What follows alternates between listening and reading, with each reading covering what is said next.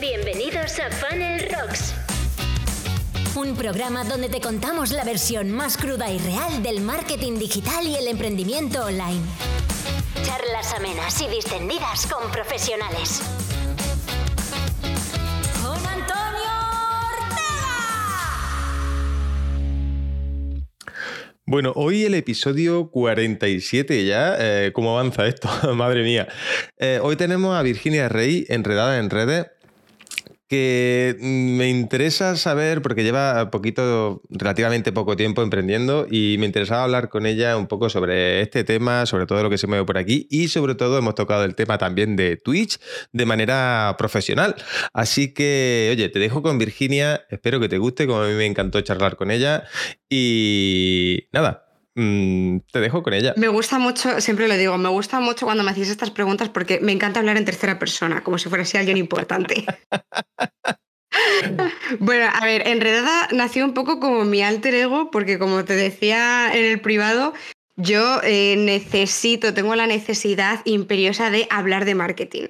Y al principio pues tenía un blog así con el nombre de Enredada, tal y cual, pero es que mm, me da mucha pereza escribir en blog, así que a partir de ahí como que empecé a llevarlo más a tema de redes sociales, empecé más en serio en Instagram, en Facebook también a la vez, pero bueno, sabemos cómo funciona Facebook últimamente, así que está ahí, como quien tiene un primo por ahí en Alcalá, pues igual. Pues, y, y fui por allí, ¿no? O sea, ya me fui eh, hablando más de redes y tal, porque al fin y al cabo yo me dedico al marketing desde hace ya bastante tiempo y pues leías artículos, lees cosas que van sucediendo, pues como un poco lo del lunes de, Facebook, ¿no? Y, necesitaba comentarlo. Yo tenía que hablar de eso y tenía que hablar de publicidad, sobre todo publicidad, que es una, una de las cosas que más me gustan. Entonces, por eso nació Enredada y luego a partir de ahí, después de todo el tema de momento confinamiento, ya decidí dar yo mis pasos sola, porque hasta ese momento yo estaba en una empresa, trabajaba en una empresa de ergonomía llevando todo el tema del marketing. Eh, yo era todo el departamento de marketing, cosa que no recomiendo a nadie. Suele, pasar, más de lo que... Sí, sí, sí. Pero no se lo recomiendo a nadie. Así que aprendí mucho, eso sí. Entonces, a base de eso, pues yo ya en el confinamiento empecé, tenía ya algunas cositas con algunas personas y dije, bueno, pues me voy a dar de alta como autónoma, dejé mi trabajo un poco a lo loco porque necesitaba tiempo para mí y dije, pues ya está, es el momento. Y me lancé a dar servicios de, marketing, sobre todo de social media, y, y ya está, ya está ahora. Un añito llevo. Joder, pero ¿Arriesgado? ¿Fue así una decisión de la noche a la mañana o qué? De esta que, venga, me voy a levantar la cabeza y lo que salga. Bueno, fueron muchas, fueron muchas cosas. Por un lado, por motivos personales, yo necesitaba tener más tiempo porque, claro, el trabajo eran ocho horas más dos horas de ida y vuelta, prácticamente.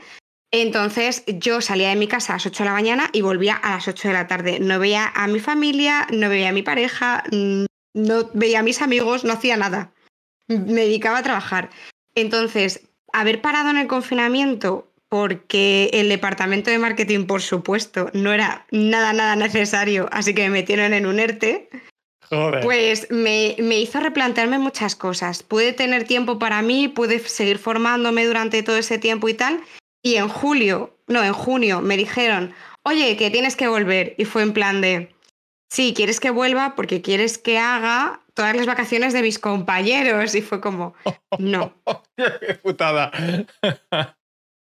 Claro, efectivamente, mis compañeros que sí que habían estado trabajando durante todo el tema del confinamiento, porque la empresa, bueno, pues además de temas de ergonomía, llevaba más cosas y era de las que sí se las permitía trabajar.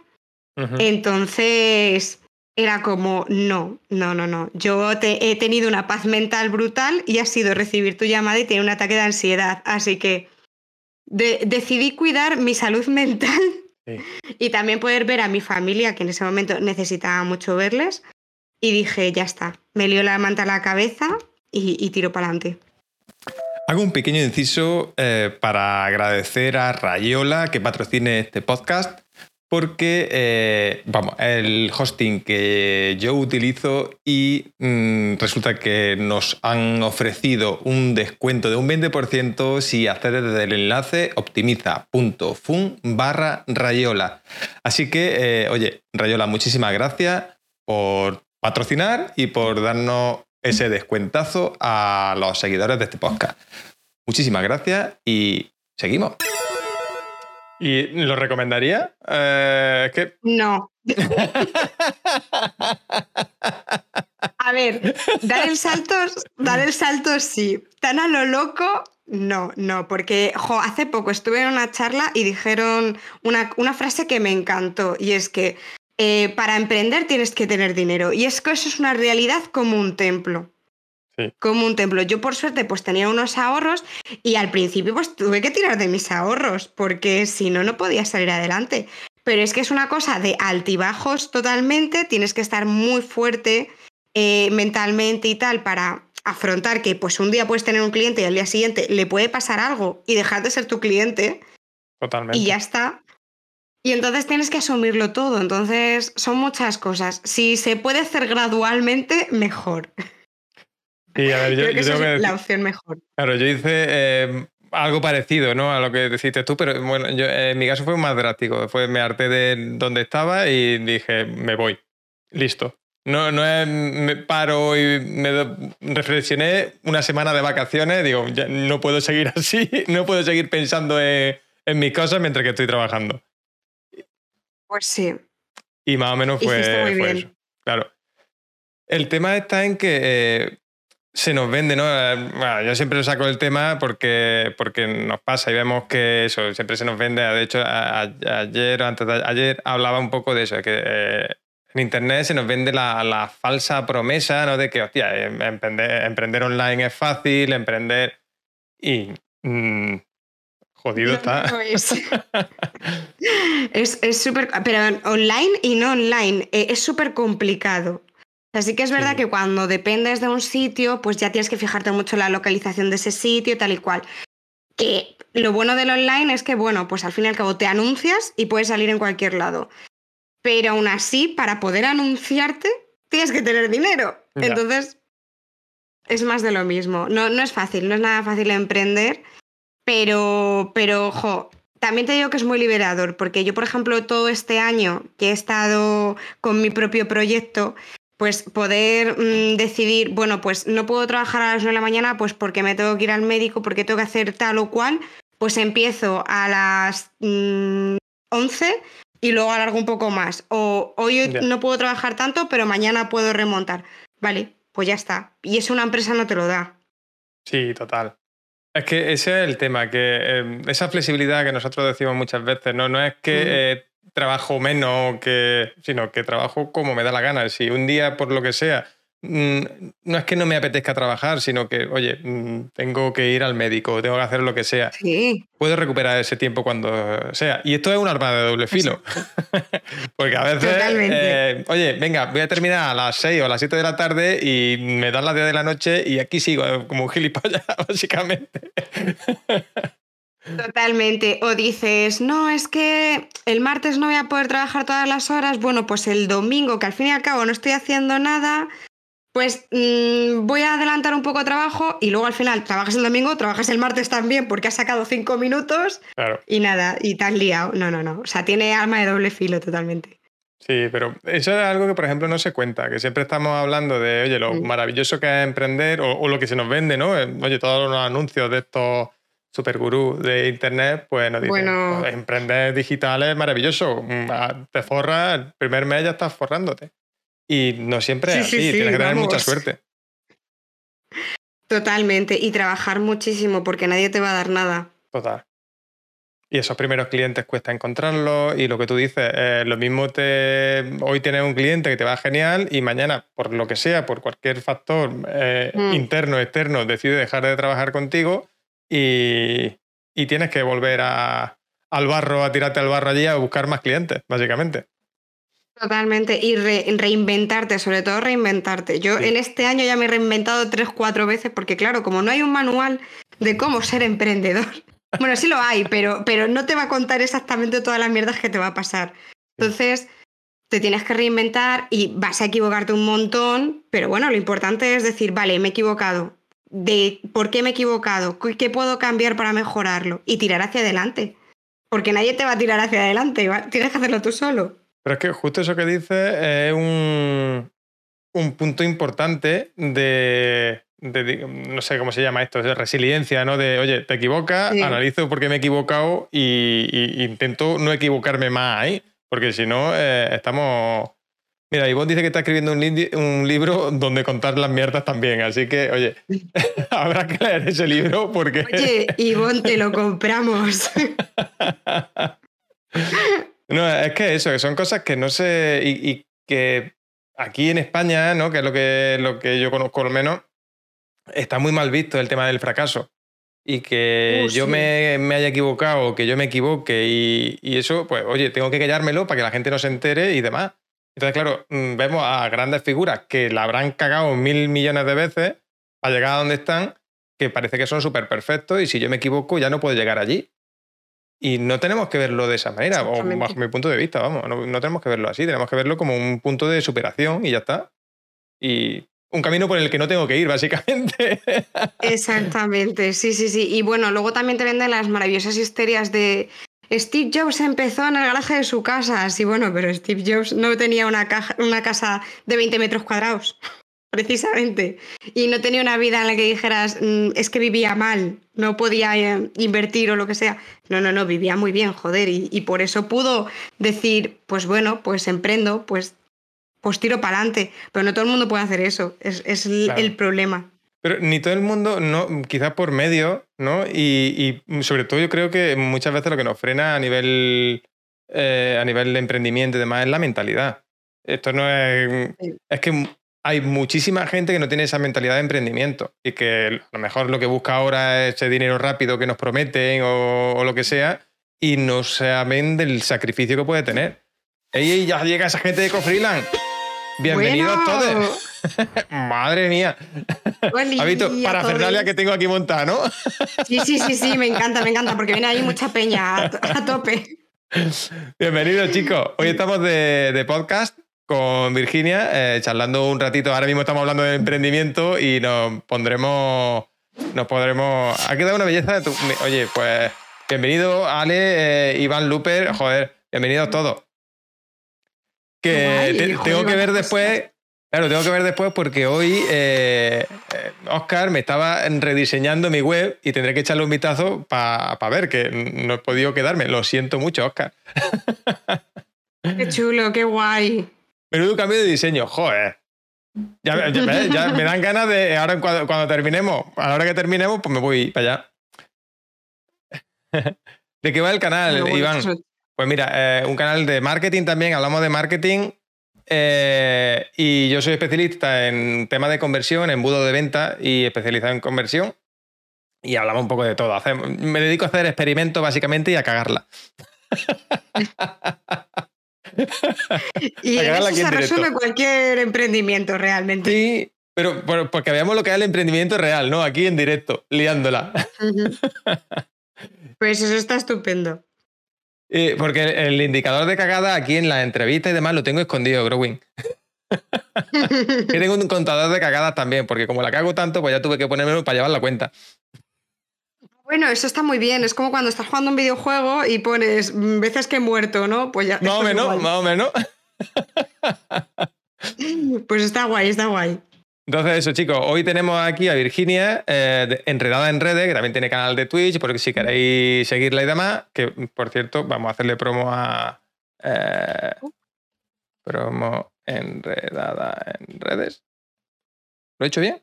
Sí, aquí está. Sí, ahí estoy. vale. Y, nada, pues aquí estamos charlando un poco de emprendimiento, de redes, hablaremos ahora también un poco y, y demás, ¿no? Para que podáis coger ideas o, o, preguntad, que siempre os animo, ¿no? que estamos, estamos aquí en medio de la entrevista, pero preguntad, que, estamos para, eso, para resolver un poco las preguntas que podáis tener. Estoy. ¿Continuamos? Eh, Virginia, ¿te atreves? Venga, continuamos. Ya después de esto ya, ya me vengo arriba. Sí, claro. Eh, Estábamos hablando, como decía, ¿no? de temas de emprendimiento y, estamos viendo pues, lo, difícil que es emprender a veces, que se nos vende que, que es oye, que es muy fácil y que eso, y que mm, está muy lejos de lo que es la realidad. El, tema de emprendimiento, aunque sea digital, yo siempre lo digo, oye, el, emprendimiento digital es un eh, más fácil que emprender de forma física. Yo tuve un negocio físico y obviamente los mm, digamos, la barrera inicial, ¿no? El coste inicial que tiene es una locura eh, en físico tienes que tener estocaje, tienes que tener tu local, tienes que, tener un montón de cosas y en digital no hay tanto de esto. Eh, oye, sí, tienes que tener y hay que hacer inversión, eso que no se nos olvide, hay que hacer inversión, tenemos herramientas, el hosting, la web, eh, que sí, herramientas de email marketing, de lo otro, del otro, pero podemos ir un poquito más poco a poco y no tenemos que, sobre todo esa inversión de, yo cuando invertí en físico, una inversión brutal en estocaje que al final, si va mal, mm, parte de aquello me lo, te lo comes porque, mm. porque es algo que no sabes si va a salir adelante, sobre todo cuando estás de nuevas, que te tienes que comprar un stock por tener y luego no sabes cuál va a ser el nivel de rotación, si va, si va a llamar la atención, si va a gustar o no. Entonces es muy complicado, muy complicado. Sí, Mira, vamos a responder que han hecho algunas preguntas aquí en el chat. Dice Iván, dice, para dedicarme al marketing digital hace falta estudiar algún máster o curso. ¿Tú qué opinas, Virginia? A ver, eh, yo, a ver, es que yo además no he hecho lo tradicional. Lo tradicional sería meterte en una carrera de comunicación, ¿no? Típico. Eh, o una carrera incluso de algo de negocios. Y luego hacerte un máster de marketing digital o lo que sea. Bueno, pues yo no he hecho eso. Yo sí, vengo, voy a llorar hoy un poco. Eh, yo empecé estudiando Derecho, que no tiene nada que ver. No joda. sí, yo empecé estudiando Derecho. Lo dejé como a los cuatro años porque tuve una crisis personal y dije, ¿qué cojones hago aquí? Así que lo dejé todo y hice un curso gratuito de Community Manager que tenía unas prácticas. Entonces, eh, yo me hice el curso, pues me gustó, eh, me hice las prácticas, que estuve además en Mercedes-Benz, en, uno de los concesionarios de aquí de Madrid. Y estuve llevando pues, todo el tema de la página web, creando copies, haciendo newsletter, estuve también llevando redes sociales y dije, joder, pues es que esto me gusta. Entonces ya como que ahí empecé a investigar cómo podía hacerlo sin meterme en carrera, porque yo no me quería meter en una universidad otra vez a pasar por ese mal trago. Así que metí en un FP de gestión comercial, y, gestión comercial y marketing, que era lo que había en ese momento. Luego ya sacaron un FP de publicidad y marketing, que es mucho más completo y tal. Pero en mi época pues era lo que había. Y me gustó mucho, acabé haciendo las prácticas en una empresa de joyas, conocidilla, y estuve como seis, siete meses llevando las redes sociales, haciendo pues todo toda la estrategia de marketing. Yo ya tenía, por otro lado, un blog de otra cosa, entonces también hacía ahí mis prácticas sobre cómo llevar comunicación, de cómo gestionar redes y tal. Y, pues fui tirando el hilo, pues luego cambié de trabajo y dije, quiero seguir estudiando, quiero seguir formándome. Pero me metí en algo mucho más raro, porque me metí en comercio internacional, que seguía siendo la rama de comercio, pero aquí el marketing era a nivel mundial. Joder. Entonces pude aprender muchísimo. De hecho, luego estuve haciendo prácticas con la beca Erasmus en Italia. Y joder, pues pude, aprender muchísimo, no solamente lo que hacemos aquí, sino de lo que hacemos, lo que se hace fuera. Y en Europa, en este caso, en el caso en el que estuve yo. Y jolín, me gustó un montón. Entonces, siempre he seguido formándome, siempre he hecho muchos cursos por mi cuenta, por pagados, muchos de ellos, porque a ver, la formación gratuita está muy bien, pero llega un punto en el que se queda corta. Tienes mm. que pagar por gente un poquito con más nivel. Y, la, y el gran problema es que la formación de universidades, toda la gente con la que he hablado, pues te dice, sí, está bien, pero, se ha quedado atrás. sí. Se quedan muy atrás. Y todas las cosas que están más actualizadas, que están al minuto, em, es que no, son, no es formación reglada. Vas a encontrar a lo mejor un máster que trabaja con Nebrija, pero es una empresa. Entonces yo, por ejemplo, ahora mismo estoy haciendo un máster de marketing digital porque todos los años me, reinvento y me estoy actualizando, porque esto es, eh, estudiar marketing digital es eh, estar todos los días leyendo artículos, metiéndote en un curso, actualizando cada dos por tres, porque si no te has quedado atrás. Sí. Y esto es así. Imagino que tú con los fans te pasa igual. Sí, a mí me pasa igual, es estar continuamente formándote y, bueno, aunque en mi caso, por ejemplo, os cuento yo también, yo no tengo esa formación reglada tampoco. Eh, sí he ido haciendo cursos ¿no? de distintos profesionales, de distintas temáticas, de distintas cosas para estar un poco al día. Y sobre todo el tema de eh, no tener miedo y, mojarte y experimentar. Y, mm, Eso hace mucho. Claro, que tú le propongas, está guay que yo siempre en mi, propio negocio, digamos, ¿no? Optimiza tu funnel, ahora con el instituto, eh, lo que hago siempre es eh, experimentar en mis carnes, como se suele decir, para poder, eh, oye, ver qué funciona o qué puede funcionar mejor o peor y poder aplicarlo luego al cliente. Intentar no experimentar con, un cliente y tener algún proyecto personal o lo que sea, personal o un poco más grande, que podamos, que, se pueda experimentar con él, que es lo, no es tener un blog por tener un blog, es tener un blog porque te permite mm, experimentar, te permite hacer un montón de cosas, ¿vale? Y de ahí empezar a, crear experiencias. Justo lo que me decías tú al principio, Virginia, del tema de tener un, algo que te permita mm, tener un portfolio. Exacto. Claro, y así con ese tipo de experimentos te vas, vas creando, vas conociendo cosas, vas quizás aprendiendo o descubriendo cosas que todavía, no quiero decir que, nadie haya descubierto, pero que sí a lo mejor nadie ha contado. Si tú te e, arriesgas y le echas un par de huevos, claro, que hmm. nadie haya contado algo y, oye, mira, yo lo encuentro y puedo contarlo, puedo ser el, pionero en ese sentido, ¿no? E, ese tipo de cosas, pues están muy guay también. Y echarle un par de huevos, básicamente, porque yo entré sin tener, de hecho, antes de dedicarme más profesionalmente a esto de marketing digital, yo, eh, soy informático, siempre había mm, hecho algún tema de web. Cuando dejé mi trabajo para dedicarme a. me quería dedicar a Internet. Yo no sabía de marketing, yo no sabía de. me quería, me quería dedicar a Internet. Tenía un blog que era como una revista digital o algo así. Y, y obviamente cuando empecé, la lié. Porque, claro, digo, mm, vale, yo tengo un blog que me mola mucho y tengo que escribir todos los días y demás, pero mm, no estoy ganando pasta. Es cuando empiezas a decir, mm, oye, ¿cómo hago esto? ¿Qué, ¿Cómo? Venga, el marketing, a ver qué, me. Y empiezas a meterte, venga, SEO para traer visitas, pero si por mucho SEO que traiga, no, no convierto. Por eso me, empecé a focalizar más en temas de conversión y de monetización al mm. final.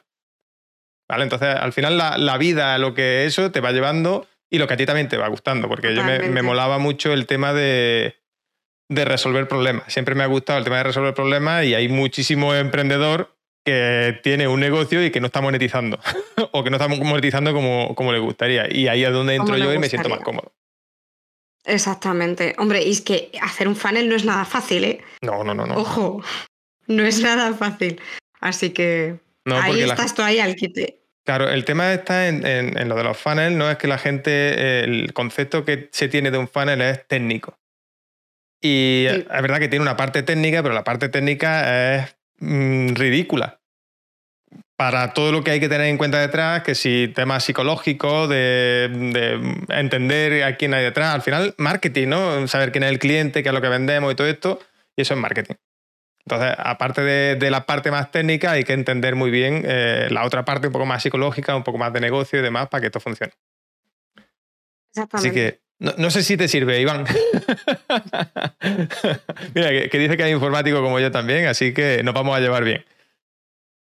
Eh, mira, otra preguntilla que tenemos por ahí de Growing Up. Eh, ¿Qué futuro le ve a Facebook como plataforma de uso para los emprendedores? A ver, yo es que soy bastante, a ver, no soy pro Facebook porque Facebook en sí yo creo que está bastante muerta, Facebook se apoya mucho en WhatsApp y en Instagram, eso hay que tenerlo clarísimo. Ahí es, la Santísima Trinidad, ¿no? Que me hace mucha gracia porque es un término que le, se lo oigo mucho a Maggie Rojano y es que me hace muchísima gracia, es verdad, es la Santísima Trinidad. Eh, Facebook lo tienes que tener porque desde ahí es como la cabecilla que dirige las otras dos redes y para todo el tema de conversión y tal es muy importante que tengas tu cuenta de Facebook Business. Y está muy bien porque también te permite, pues, que si volcar los catálogos para luego etiquetar los productos en Instagram, que se lo puedes hacer automáticamente desde la web y te ahorras hacerlo uno a uno, teniendo muy en cuenta. No, no, es que yo la primera vez dije, ay, bueno, pues voy a meter los productos y luego veo el botoncito de, puedes volcar tus, productos de la página web. Y yo, vale, ya llevo la mitad. Esto me pasó en, el otro trabajo que tuve y fue como muy frustrante. Pero sí, sí, o sea, eh, está muy bien y ahora mismo se está abriendo muchas puertas de todo tipo porque Facebook parece que está muerta, pero es un poco como la película de este muerto está muy vivo. Está ahí calladito, pero está haciendo cosas, está haciendo cosas y, y, es el que realmente ahora mismo está marcando el ritmo de todo. Parece que no, pero está marcando el ritmo de todo. Y está presionando a todos. Porque no es casualidad que ahora muchos creadores de tu contenido de Twitch se están yendo a Facebook. Vaya. Porque también eh, hay la pasta prima, ¿no? Eh, y si Twitch, es que... eres pequeñito aquí en Twitch, te vas a Facebook y tienes más posibilidad de monetizar que aquí. No, no, y que Facebook está haciendo contratos directamente a gente que es partner de Twitch. Entonces. No, yo creo que. que no es casualidad.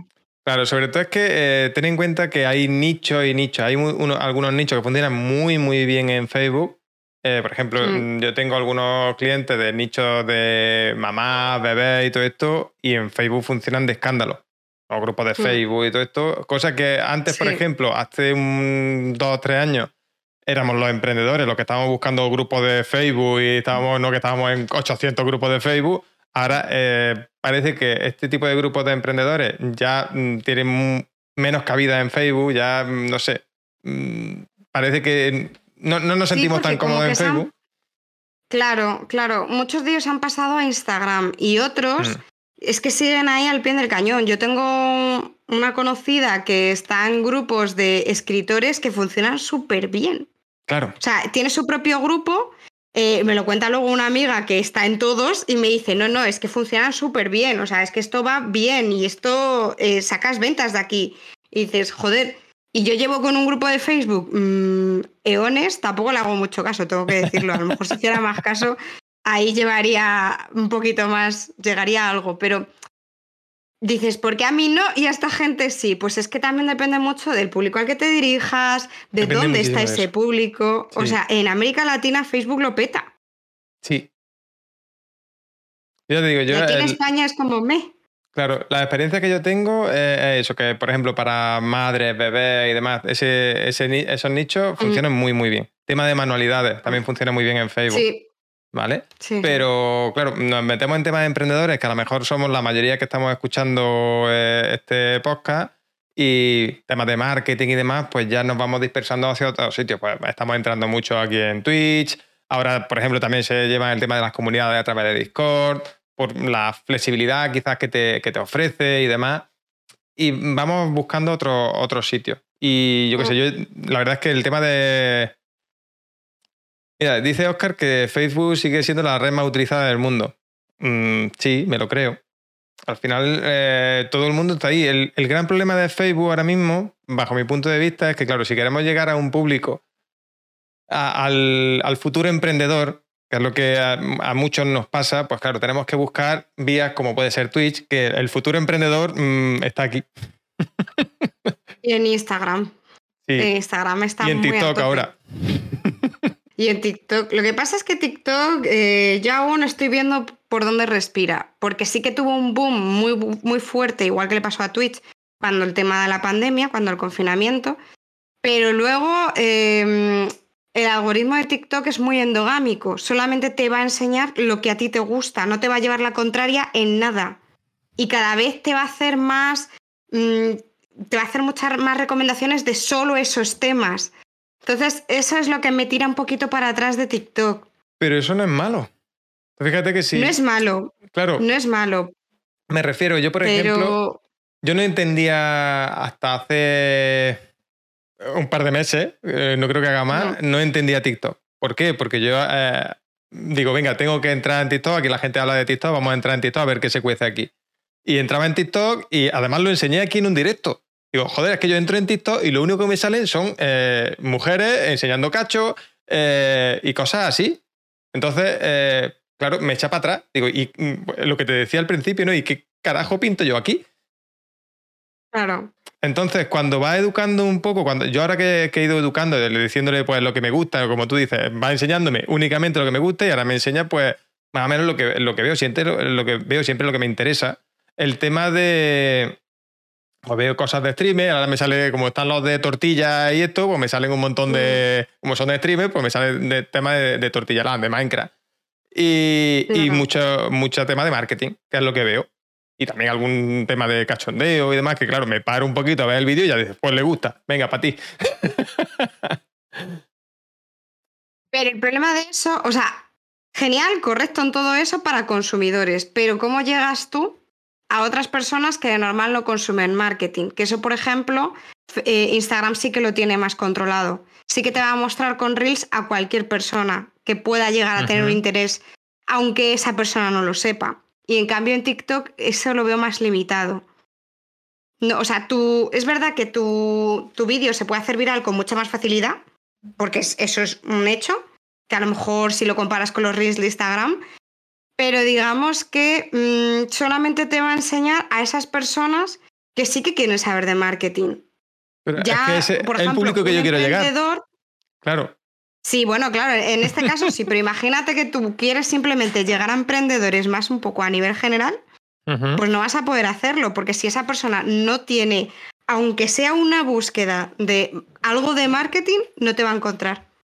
Claro, pero a lo mejor tengo que crear algún tipo de contenido, buscar la manera de si esa persona ha tenido alguna búsqueda de temas de emprendimiento, de temas de lo que sea, aunque no tenga relación con el marketing, pues a lo mejor tengo yo que crear algún vídeo sobre mm, emprendimiento o sobre lo que sea para poder, sí. ¿entiendes? Yo creo que, a ver, como todo, ¿no? Le veo posibilidades ahora, de hecho ya estoy haciendo algunas pruebas de mm, temas de publicidad y demás también en TikTok y de momento estoy en prueba, ¿vale? Con la L puesta, a ver qué pasa. bueno, pero eso está muy bien. Sí, sí. Eso está muy bien. Es lo que digo, es cuestión de probar y ya mm, sobre, el, sobre lo hecho ya decidiré si me interesa o no me interesa. Si trae resultado o no trae resultado, básicamente. Hombre, claro, a mí el ensayo y error me parece la mejor opción. La mejor. Lo que tú decías un poco al principio, sobre todo pruébalo primero tú antes de decirle a tus clientes, oye, toma, hago esto. Claro, es que el, tema de ese, yo, pues, claro, es una red que creo que en marketing tenemos que empezar a entender y la mejor manera de entenderla, aparte yo me he tirado eh, desde que, fíjate, llevo una semana que estoy subiendo algún vídeo y me he tirado mm, dos meses eh, consumiendo mucho para ver más o menos lo que se hace y... para entender y tal. Claro, y, qué hueco puedo tener yo ahí. Entonces, eh, una vez que eso pongo en práctica lo que creo que sé y si funciona, pues cojonudo, ya os contaré si funciona. Si no funciona, pues también os los contaré, que ya sabéis que me mola. Eh, será uno a uno a la cagada. Te voy a decir una cosa, la publicidad de TikTok funciona muy bien, ¿eh? Está muy bien hecho. Sí. Esa parte. Sí, pero yo he visto ya publicidad, eh, bueno, lo típico, eh, publicidad de grandes marcas que, mm, van al alcance y demás para que veas sus productos. Y también he visto algunos emprendedores que están haciendo publicidad en TikTok, creo que de la misma, eh, de la misma manera que hacen publicidad en otros sitios y no es lo mismo. Ya, es que hay que entender un poco cómo funciona TikTok y cómo funciona su publicidad. O sea, yo estoy suscrita a todas las newsletters de TikTok que esto es muy importante. O sea, yo consumo TikTok, pero más para ver. Vídeos, cero. Porque si hice alguna prueba al principio, en plan de cómo funciona esto, cómo se sube un vídeo, cómo todo qué tal, luego solo borré, porque simplemente estaba haciendo pruebas. Y ahí estoy de vez en cuando bicheando, porque soy muy de bichear. Y realmente yo no uso TikTok porque sí que tiene un algoritmo que a mí me parece que es muy adictivo. Y yo tengo un problema con eso, entonces me gusta mucho limitar. Sí, sí, sí, yo me instalo TikTok de vez en cuando, y, pero ¿Ah, lo tengo que borrar. Sí, y luego lo borro. Luego lo borro. Luego, claro, mejoraron mucho cómo funcionaba TikTok en el ordenador, así que ya directamente ni me lo, ni me lo descargo. Puedo bichear desde el ordenador, puedes subir vídeos desde el ordenador, que eso me gusta mucho, mm. y cuadrarlo todo bien. Así que como si no, si no quieres tenerlo en el móvil por tema del algoritmo de cómo funciona, porque a mí lo que me fastidia es ver vídeos y decir, bueno, ya, hasta aquí, voy a parar. Intento salir de la aplicación y me sigue mostrando vídeos. Y es como, eh, no, no, no hemos venido a jugar este juego. Para todas estas cosas hay que tener muchísimo autocontrol. Porque pasa igual, oye, con los reels pasa igual. Te, te pones y venga, pim pam, uno detrás de otro, detrás de otro, detrás de otro. Sí, sí, pero en el momento en el que tú le dices a reel, oye, me voy, la aplicación se cierra. Ya está. Oye, a mí se me cierra TikTok, ¿eh? Joder, pues TikTok, a mí lo que me hace es, estoy viendo unos vídeos, le doy a salir. Ah, pero a lo mejor también quieres ver esto y me sigue recomendando vídeos. Y es que a lo tonto me sigo quedando, ¿sabes? Que es lo peor. Eso es lo peor cuando dices, ah, pues sí, es que es verdad que me gusta. No, a ver, todo este tipo de cosas. Claro, todo este tipo de cosas, nosotros aquí en tema de marketing, pues eh, entiendo que tenemos que entender eh, cómo funciona, tenemos que. Pero mm. tenemos que intentar no sucumbir a ella, porque si no es un destrozo a, nuestro, a nuestra productividad, pero brutal. Totalmente, totalmente. O sea, yo que me dedico precisamente a gestionar redes de marketing, o sea, redes sociales de otras personas, es como, es que no solo veo mi feed, y todas las cosas que me publican a mí. Es que veo las de otros y es que son interesantes. Entonces tienes que tener ahí mucha concentración y decir, no, ya, ya, se acabó. Mira, eh, tengo por aquí una. Dice Ale, Ale, Alex, ah, joder, Alex T Estudio, eh, que depende del nicho, del nicho. Tiene un cliente eh, que en TikTok del sector fitness, que lo peta, está consiguiendo mucha audiencia, y deriva a Instagram, que ahí es donde hace la venta. Ah, muy inteligente. Me parece muy bien, por supuesto. Es que. Eh, eh, de todas formas, el sector fitness vende mucho, ¿eh? Vende mucho y vende muy bien. Porque se presta. Eh, claro, yo creo que se presta mucho al tema de motivación, superación personal y todo este tipo de cosas. Que, claro, oye, mm, vamos a probar, vamos a intentar. Es, muy fácil, entre comillas, ¿no? A, nivel psicológico, entrar en, al nicho. Es difícil entrar de nuevas, quizás, porque hay mucha gente ya que lo está haciendo, hay gente muy buena, muy top, pero... Sí, te diría al revés. Entrar de nuevas es fácil, pero fidelizar es lo complicado. Fidelizar me parece más complicado, porque claro, porque hay muchos, como tú dices. Entonces, pruebo este, no me gusta, me voy a otro. Pruebo este, no me gusta, me voy a otro. Lo que pasa es que es verdad que el tema de fitness y nutrición, eh, como dice por ejemplo aquí Ale, eh, tiene, tiene mucho tirón para, para muchas cosas. Y cuando sí que yo lo digo, por ejemplo, mi mujer ahora, nosotros con el tema de la diabetes del niño y demás, está enganchada a temas de nutrición y demás, y a un montón de gente, y es muy fiel a eso. Y en ese tipo de temas es muy fácil conectar. Igual que aquí, por ejemplo, en tema de marketing o en tema de emprendimiento, eh, es entre comillas más fácil cuando fidelizar o conectar cuando hablamos de, realidad, ¿no? Esto de, oye, emprender no es fácil, es mucho más fácil conectar que cuando te digo, oye, emprender es muy fácil, cómprame el curso que vamos a, que, te vas a enterar. sí. Sí, eh, sí, Creo que, el tema de salud, eh, fitness, nutrición y demás lo tienes más fácil por ese sentido de que, oye, si me estás aportando cosas, me aportas pues lo típico, pues, recetas, ejercicio y demás, pues te voy a seguir. Eh, te voy a seguir de manera más mm. incondicional porque voy eh, una clara evolución. Sí, totalmente. Efectivamente, sobre todo cuando empiezas a descubrir un poco la dinámica, ¿no? Cómo funciona en temas de nutrición, encima es algo que se ve enseguida, fitness mucho más.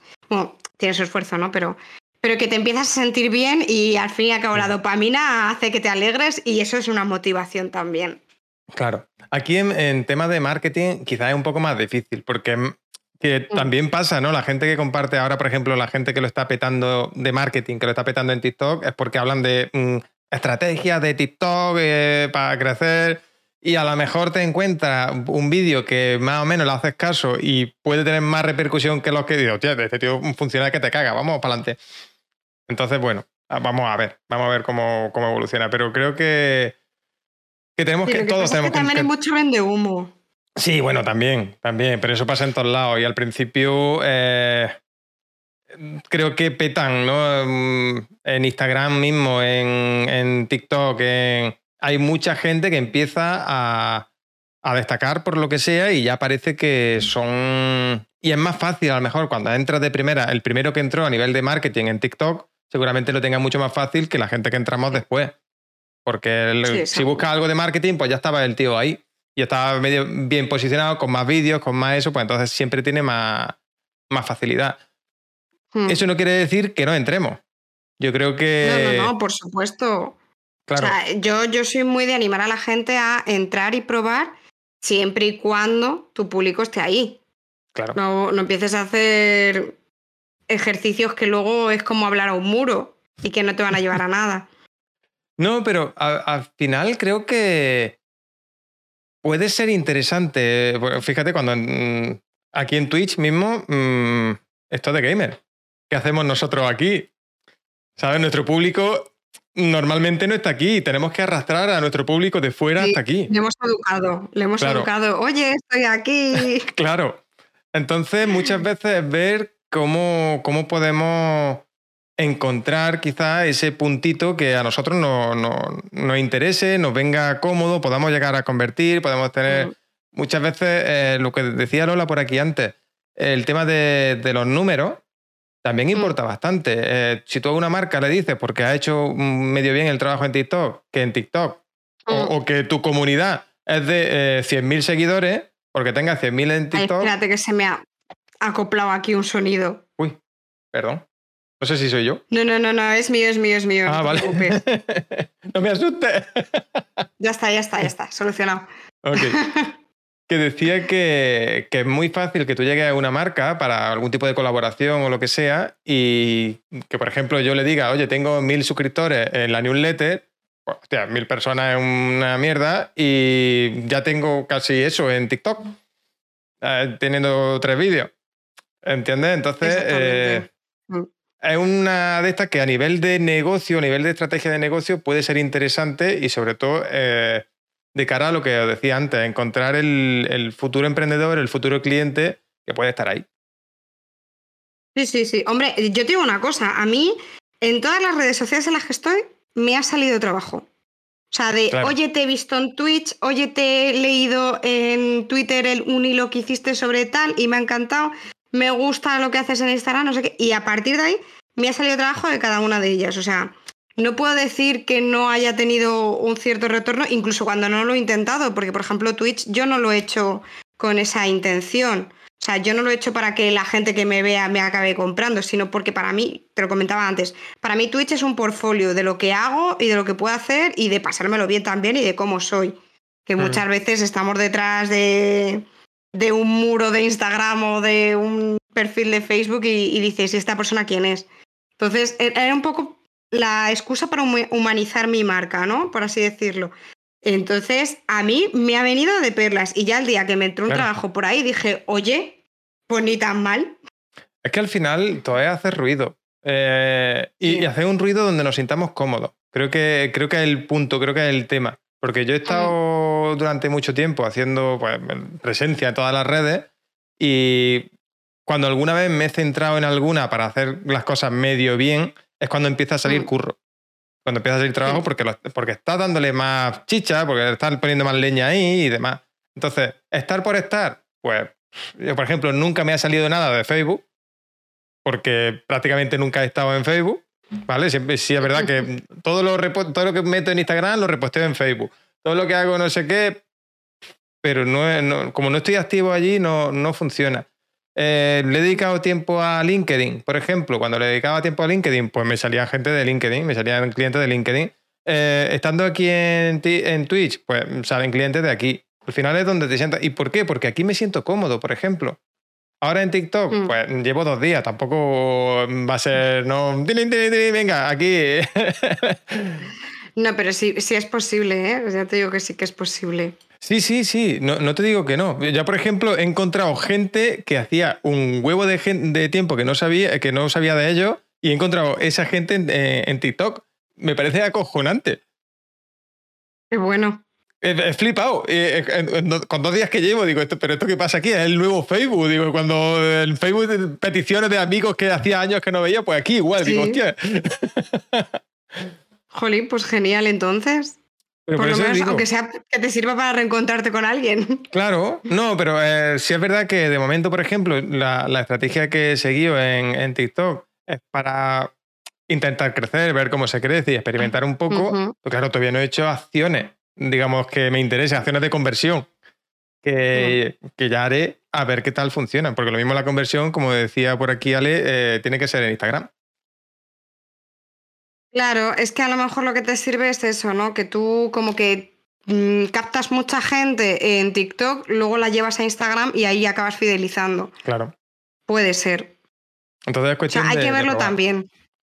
Al Mm. final es el- el om- la omnicanalidad esta que tan famosa y que Sí. tan por culo nos da hablando en plata, porque dice, coño, es que tengo que estar en todos lados y parte de razón hay.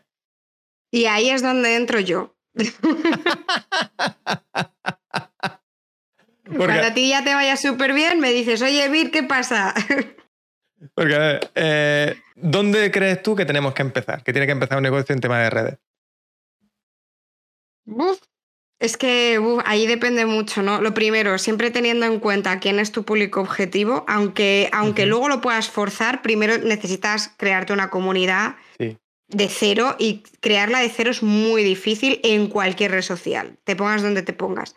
Entonces, primero analiza bien dónde está ese público, crea esa comunidad fiel en esa red social y luego, si te ves con fuerzas y tal, pues vas expandiendo. Yo fue la estrategia que, me marqué en su momento y la que le recomiendo a todo el mundo porque es la que más suele acabar funcionando. La de por lo menos centrarse en una red y luego expandirse. ¿Que quieres que tu red principal realmente sea, por ejemplo, tu blog? Bueno, pues ahí ya te tienes que hacer un marketing de contenidos y aún así vas a tener que depender de redes sociales. Sí. Entonces, para llegar a más gente, utiliza las redes sociales como altavoz, pero que luego acaben en tu, en tu blog, en tu página web o lo que sea, y que sean allí donde se queden, donde se suscriban a la newsletter, donde te pongan los comentarios y demás. Entonces, ¿cuál ahora mismo? Yo soy muy fan de Instagram. Twitter también me funciona muy bien, la verdad, pero Twitter tienes que ser muy, muy, muy activo. O sea, no es pongo un tweet, ya está, ya he hecho el trabajo Claro. de hoy y me voy. Yo, yo Twitter te- quizás, no- claro, no le he terminado de coger el punto por eso, porque hay que ser muy activo y digo, no puedo tirarme todo el día aquí en Twitter eh, haciendo cosas. Lo mejor, pues programas ciertos tweets de lo que quieras hablar, de temas de blog o algo así, pues los metes ahí programados y luego de vez en cuando te metes, pues a lo mejor pones un tweet así un poco más a tu rollo o al, o al rollo de la marca y vas observando interacciones. ¿Que no interactúa nadie? Bueno, pues ya te pones un par de tweets más, forzando un poquito esa interacción y tal. Pero vamos, tampoco, tampoco hay que obsesionarse. A mí me gusta más en ese sentido Twitter porque sí que es verdad que la interacción es más fácil. Que a lo mejor en otras redes sociales que te exige una llamada a la acción, que tienes que estar ahí pendiente de los mensajes, pendiente de las historias, pendiente de todo para poder generar esa interacción y, y se complica un poco más. Que eh, yo el Twitter es lo que te digo. Mira, a mí me pasa un poco como JJ, que dice que le sale gente muy rara pidiendo cosas más raras todavía. Me pa- a mí me pasa un poco igual. Eh, yo ya te digo, no. Pero sí es verdad que mm, llega a desmotivar un poco cuando, venga, voy a hacer. eh, yo tengo lo que tú dices, ¿no? El tema de, venga, automatizado esto y voy haciendo publicaciones de los artículos del blog y cosas así. El problema, que, claro, interacción mm, prácticamente nula. Muy, muy, muy poquita. Y cuando me he mojado un poco más, algún experimento que he hecho también, de decir, venga, voy a publicar alguna, he pedido llamada a la acción, he pregunto algo, hago lo que sea, interacción cero. Digo, pues, esto no es para mí. Es que Twitter es muy de estar muy encima todos los días. Joder. Es una putada, la verdad. Sí. Porque es lo que tú dices, ¿no? Porque voy a tener que estar aquí todo el tiempo. Ya es. Es para gente muy matraca, también te digo.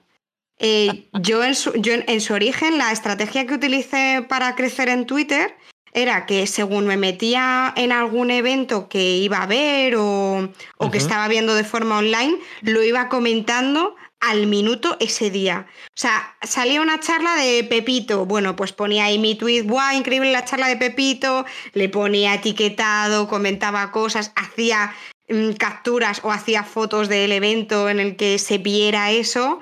Y joder, pues yo ahí crecí un montón súper rápido. Ahora ya pues lo tengo un poquito más para simplemente generar interacción. No comparto ni siquiera las cosas que estoy comercializando porque al fin y al cabo Twitter no lo utilizo con fines comerciales, eso lo utilizo más para tema Instagram o, o, incluso dentro del Discord también estoy metiendo más eso. Pero Twitter lo utilizo más para humanizar la marca. Me pasa un poco que como con Twitch.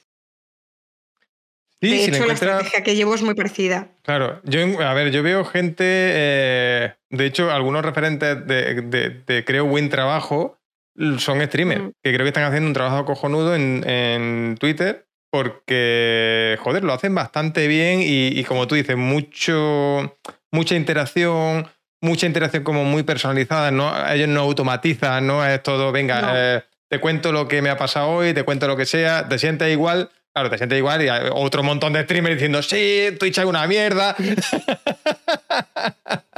Bueno, es que digamos que la- los acontecimientos acompañan a, a la interacción. Sí, ya, ya. Sí, sí, sí. Pero no, no solamente eso, sí que es verdad que es como algo mucho más espontáneo. Entonces, Sí. de hecho, mm, Twitter es de las redes sociales que más tarde han puesto lo de programar un tweet directamente en su propia red social. O sea, Facebook lo hizo hace muchísimo tiempo, luego Instagram se ha podido hacer con Creator Studio, genial. Pero Twitter eh, creo que ha sido este año o a lo mejor finales del año pasado que empezaron a hacerlo. Y es que es de las que más ha tardado en comparación. ¿Y por qué? Pues porque es que tienen un contenido como más espontáneo. Ellos no entienden que tú estés programando algo así. De hecho, tú no puedes programar un hilo, puedes programar un tweet y ya está. Si quieres seguir comentando al respecto, vale, pues vas a tener que esperarte a que salga ese hilo, o sea, ese, ese tweet y convertirlo en un hilo. Entonces, digamos que todo eso se pierde. Claro, es que ese es el tema. Yo creo que es el concepto que tenemos muchas veces cuando entramos, ¿no? Cuando, pues, ostras, es lo que. Yo no quiero tirarme todo el día en Twitter. Eh, entonces, ¿qué Hmm. hago? Automatizar. Mm, Me busco alguna herramienta, alguna cosa que, venga, que me saque los, los artículos, yo pueda poner un listado aquí de tweets a publicar y que me lo vaya, vaya sacando como churro. El problema es que es lo que os digo. Yo, eh, a mí eso por lo menos, no sé si alguien habrá por aquí eh, en directo que, que eso le funcione, a mí no. Y, Sí, Es que es un poco más duro, sí, porque se ve, se ve un poquito el plumero. Yo Claro. también he probado eso y sí que es verdad que me ha funcionado peor a hacer lo que estoy haciendo ahora, que a lo mejor me levanto, estoy cruzada y pongo el tuit cruzado del día y, y ya con eso ya, Ya con la eso gente se ha arrancamos. sentido. con eso ya arrancamos. Los lunes en mi cuenta de Twitter es una fiesta. Joder. No, a lo mejor hay que buscar ese puntito más, más personal en Twitter. Sí. Yo al final Twitter lo, lo tengo y hay una red que sí, mm, que como, como negocio, ¿no? Tuve la, la de esta, tengo que estar en Twitter por si acaso no el, el Mm. típico, joder, un Twitter para mí en, en un 90% una red de, de odio cuando... Cuando yo incluso he estado mosqueado con alguna empresa, con alguna compañía, me he ido a Twitter a poner los verdes y, y digo, pues joder, tengo que estar ahí por si alguien me pone verde, por lo menos enterarme. Básicamente, sí, sí, sí, sí. O sea, eso por si acaso, pero yo de todas formas también te voy a decir que mi timeline de Twitter está limpísimo de odio. Yo he conseguido llegar a estar súper zen en Twitter. Y ya te digo que en ese sentido he tenido el dedo muy flojo a la hora de, de bloquear. bloquear, denunciar es una de mis actividades favoritas de Twitter. Joder. Sí, sí, sí. Es que si no, no, no tengo paz mental. Y yo si no tengo paz mental, mal vamos. No, pues ya te digo, yo el, el tema, tengo que buscar cuando, cuando termine el experimento en... Mm. Debe ser de las pocas things en Twitter, dice Flor. sí, yo creo que sí, ¿eh? Pero ha sido, ha sido, te lo tengo que decir, ha sido pues como tres o cuatro años de trabajo Con esa Hostia, tres o cuatro cuenta- años para totalmente. Y bueno, mm, se me empezó a descontrolar un poco cuando Twitter sacó lo de los temas, que te sugería un tema y ahí de repente me salía gente pues que era como, pero si yo a este señor no le quiero ver, ¿por qué le estoy viendo aquí? Entonces eso me lo, me lo desajustó un poco, pero ya más o menos lo tengo otra vez encarrilado.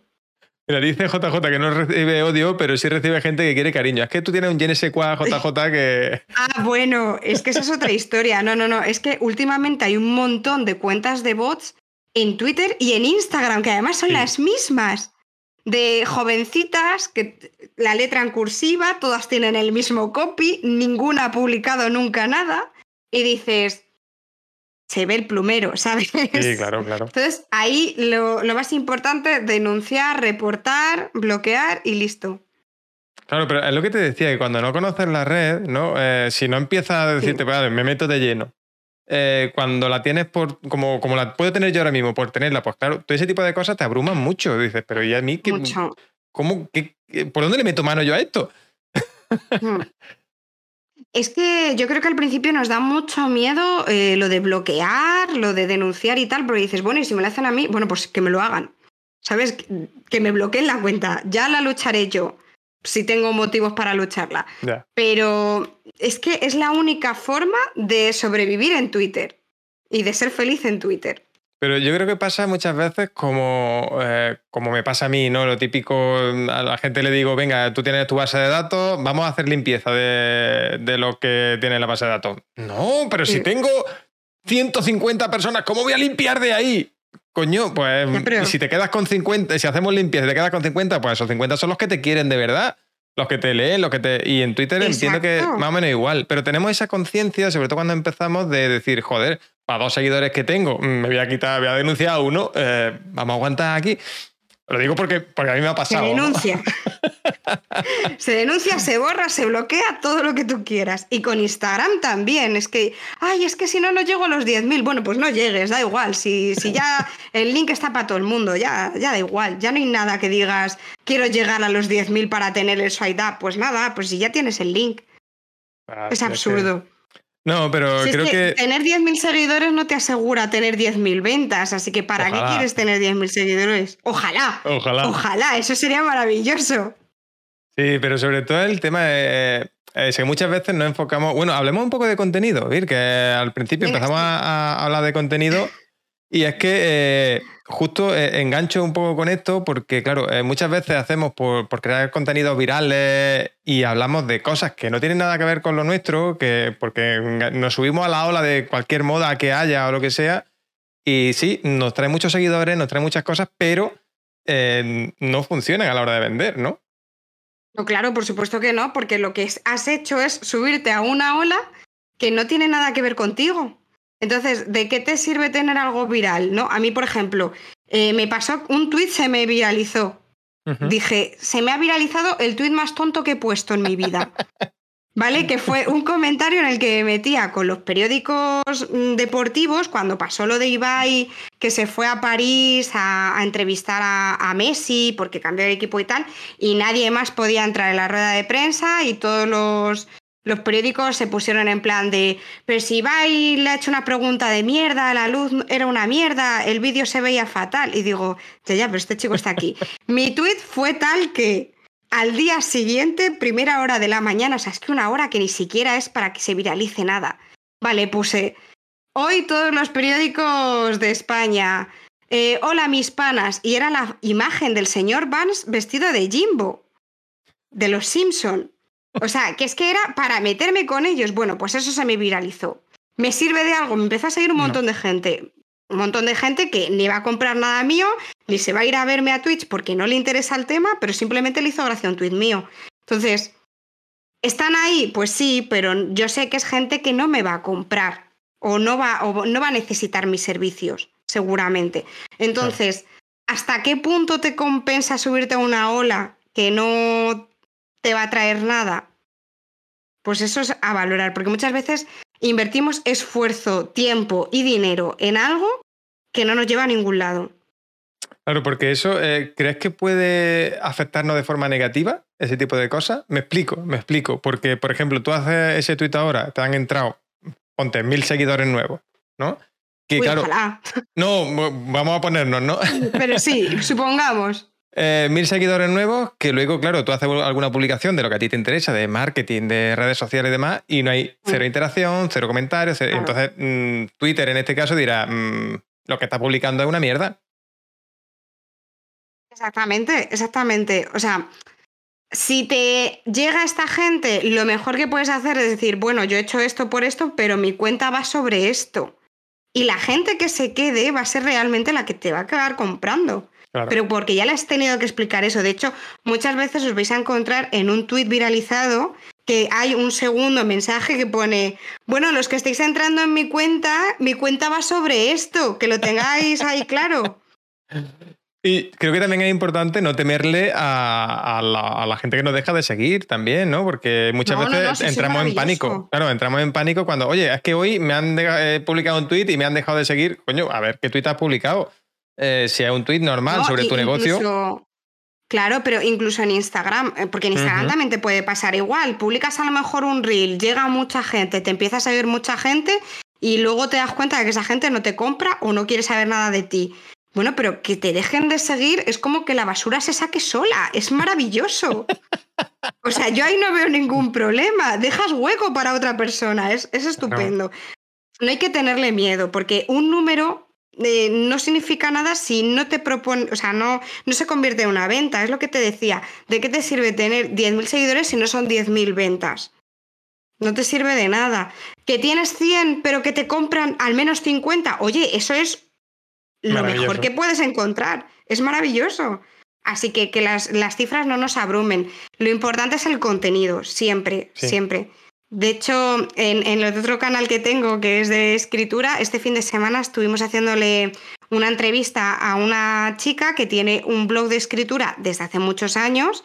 Y claro, es que sus redes sociales funcionan porque la gente que estaba en el blog se ha ido después a sus redes sociales. Pero no es porque haga un contenido maravilloso, sino porque el contenido fuerte lo tiene en el blog y ya ha fidelizado. Entonces, cualquier cosa que publique le va a funcionar. Pero es que así tenemos que, al final es lo que hablábamos de la estrategia omnicanal, ¿no? Que, oye, si para mí la base de, cualquier negocio tiene que ser la web. Porque la web es lo que es tuyo.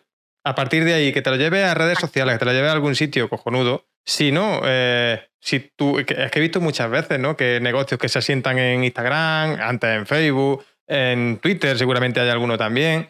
Aquí, a muchos streamers aquí en, Twitch les pasa que mm, mm. centran el tiro en monetizar aquí eh, y, claro, si mañana los banean de aquí de Twitch o, cualquier cosa, o te cierran la cuenta en Instagram, si tu negocio se basa allí, estamos en un problema, en un problema muy fuerte. Entonces, tu negocio tiene que tener tu web y a partir de ahí, pues eh, intentar atraer gente o fidelizar, o si ya tiene la gente fidelizada en la web y, le aportan más cosas en redes sociales, pues será cojonudo para ellos. Efectivamente, incluso muchos streamers lo que han hecho cuando ya se han hecho famosos y tal es empezar a sacar merchandising. ¿Por qué? Porque es la única forma que van a tener ellos de fidelizar a la gente y que la gente se quede. Porque el día de mañana YouTube te cierra el canal o Twitch te banea por lo que sea y se ha acabado tu negocio, ¿qué haces? Eres muy famoso, tienes un montón de seguidores en un sitio que ni siquiera te deja publicar. Claro. Es que es el gran problema. No, tenemos. Estamos. Eh, cuando hacemos eso, estamos de prestado en la casa de otro. Estamos alquilados. Y esto ha quedado claro el lunes. El lunes, cuando se cayó todo, fue como. ¿qué hacemos? Yo iba por la calle, había quedado con un amigo, iba por la calle y escuchabas a todo el mundo, no, que es que se ha caído WhatsApp, todas las conversaciones por teléfono eran igual. Creo que fue cuando más hemos utilizado. no, no lo creíamos. Y, todas las conversaciones igual, no, que se ha caído WhatsApp, no, que tampoco funciona Instagram ni Facebook. ¿Y qué haces? Había un montón de gente por la calle. Que la gente había salido en plan de, ¡hay mundo! Es que joder, se había caído WhatsApp, se había caído Instagram y Facebook y todo, y me he quedado sin internet. Da igual que se haya caído esta gente que me hayan cortado el cable de ruta en casa. Sí, sí, sí. O sea, la gente ya no sabía qué hacer. Pero bueno, eh, el tema es, el tema es que dependemos muchas veces de este tipo de cosas. Y ya sea eh, redes sociales, sea publicidad y demás. Yo lo estuve comentando un poco ayer por, precisamente por eso, porque tengo algunos clientes que eh, focalizan su entrada de ingresos, por ejemplo, en Facebook, en, YouTube, en, si tienes solo una vía de entrada, si pasa cualquier cosa, se rompe esa vía, mm, estamos perdidos. Entonces es mejor diversificar esa unicanalidad. Si, oye, si mañana me cierran Instagram o me echan de Twitch o mm, lo que sea, pues nada, es tan fácil como decir a la gente, eh, que estoy en otro sitio. Estoy aquí, efectivamente. Claro. acompañando a la triada esta maravillosa de Facebook, está la otra triada de la muerte que para mí es eh, Twitter o YouTube, uy, Twitter, o sea, Twitter, Twitch o YouTube, con Twitter y Discord. O sea, ese, ese, triángulo lo tienes que tener si estás en cualquiera de esas redes. Porque es que mm, funciona muy bien. Los creadores de contenido, ya sean de YouTube o de Twitch, tienen su, su, canal en, bueno, su perfil en Twitter para comentar, para publicar todo, para contar su vida, porque al fin y al cabo Twitter es más así, pues más cómodo, y luego lo acompañan todo de Discord que sea un sitio donde realmente puedas acercarte, porque Discord con todo el tema de los chats estos de audio y de vídeo, pues al fin y al cabo como que te acercas más a la gente. Claro. Y eso les gusta. Y una cosa, claro, una cosa que creo que es importante, que me estoy encontrando, por ejemplo, ahora que ha hablado de Discord, me estoy encontrando en hmm. muchos servidores de Discord que quizás yo soy el, primero que peca de ello, ¿no? De, no mantener el, el servidor vivo. ¿No? De, oye, mm, ¿qué nos pasa? Que claro, lo tengo porque tengo que tenerlo, porque todo el mundo lo tiene, pero pasa como, como decíamos en, Twitter, ¿no? Que no lo alimento. Si no lo alimento, pues acaba muriendo. Si yo soy el que publica spam, mi propio spam, pues claro, no doy margen a que haya más interacción, a que la gente se busque quizá ahí qué es lo que hay nuevo y demás. Y tenemos que tener en cuenta ese tipo de cosas también. No sé, no tener las redes mm, para hacer spam propio y ya está. Y ya está, efectivamente. Yo, además es que en la parte de, Discord, en mi, servidor, lo que tengo es, por un lado, un servidor público, que es el que está publicado en, en mi, bueno, en mi cuenta de, Twitch y tal, pero luego dentro de ese servidor tengo canales privados de gente que ha hecho mis cursos, porque es un poco donde yo les doy el contenido extra, donde no les abandono después de haber hecho el curso y si tienen dudas, las resolvemos ahí. Si hay novedades de la plataforma, las resuelvo ahí, las comento y tal. Y es como yo lo alimento. Entonces, a mí también me cuesta, porque cuesta un montón mantener vivo Discord. Es muy pesado. Entonces, intento que al menos todas las semanas haya contenido nuevo dentro de lo que cabe en, en las tres secciones que tengo, las dos privadas y un poco la pública pero efectivamente no es sobre mí. O sea, yo creo que sobre mí publico más bien poco y a veces hasta me da vergüenza, en plan de, oye, que nada, que he sacado esto nuevo, toma, ahí lo dejo. y me voy corriendo. Es más, lo que publico, pues de noticias, de cosas así, que de otra cosa, que, luego cuando yo publico cosas mías me da, me da hasta palo, porque para eso yo tengo más Instagram, que soy más matraca en ese sentido. Pero eh, creo que eso, que muchas veces hacemos, y, ya, mm, oye, me ha, venido a la cabeza hablando de Discord, pero mm. lo hacemos mucho y, que coste, yo soy el primero, ¿eh? Yo soy el primero que, mm, por ejemplo, en Twitter, spameo. Spameo muchísimo porque, claro, es lo único que hago ahora mismo. Eh, cuando hablo, yo qué sé, en Instagram, pues también lo que hago mucho es spamear de, lo que, oye, mira, venga, hoy eh, llevaba tiempo sin publicar en, en, Instagram, pues hoy he hecho una historia para decir que venía aquí al final es pameo, ¿no? Eh, que no sé. Al final es buscar un equilibrio y, que coste que lo hago como autocrítica. ¿eh? He buscado un equilibrio entre ese spam y, aportar contenido que, si no la gente se nos aburre y se nos cansa y se nos va. A ver, ahí lo óptimo, óptimo, optimísimo es crearse un calendario de contenidos. Yo soy muy fan del calendario de contenidos. Yo a, a mitad de mes ya cojo, abro el calendario del mes que viene y digo, a ver, todo esto, ¿cómo lo podemos hacer? Uy, creo que viene gente. O, ¿qué no es esto? Quiche, Quiche que nos ha seguido, mil gracias, ah. Quiche. Ah, vale, vale, vale. Digo, uy, ¿qué es esto? Que hay fiesta, cada vez que pasa algo hay fiesta aquí. Hay fiesta. Vale, pues estupendo. Pues bienvenido al canal. No, pero, pero es eso, yo me creo mi, mi creación, o sea, mi, mi, hoy calendario de contenidos y me saco todos los temas que yo tengo de guardados ahí y digo, venga, pues esto lo publico tal, aquí hago un poquito de promoción pero que no se note, aquí meto más cositas que, le interesa al público, tal. Y así es más o menos como lo gestiono, pero sobre todo tener un orden, porque es que si no, al final es lo que dice, vamos a ahí deprisa y corriendo, digo, ay, no he publicado, publico esto y ya está.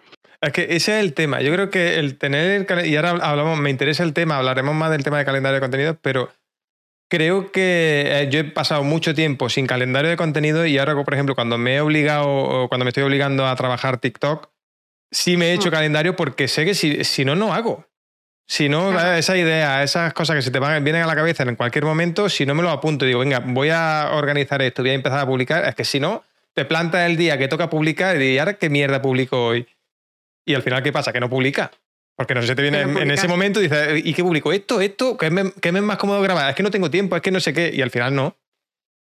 Entonces, es importante tener el tema del calendario es súper, súper importante. Es una de las cosas que yo me destaco en las formaciones que hago porque es que primero te da paz mental. Es lo que decía de cuando te vas a Twitter y buscas lo zen.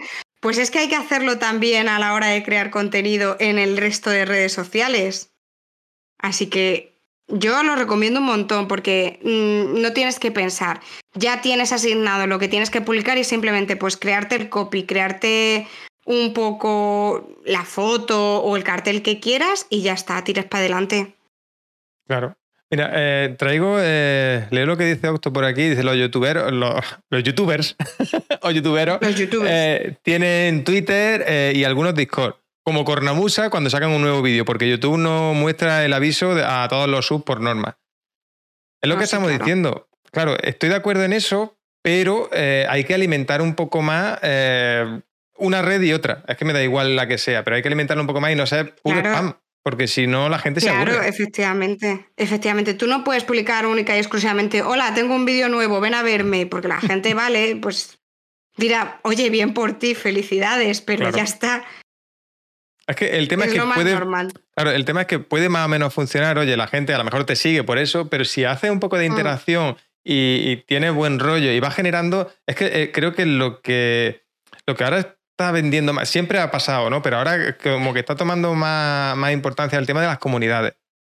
Oye, si tú te sientes parte de, oye, la comunidad de fulanito que es youtuber y, y, tú eres seguidor, sientes parte de algo. Si fulanito que es youtuber a mí no me aporta nada o veo su vídeo porque me hace gracia y ya está, pues no me siento parte de él y, y no iré a ver sus vídeos o no iré corriendo a ver su, su vídeo nuevo. Si me siento parte, seguramente sí.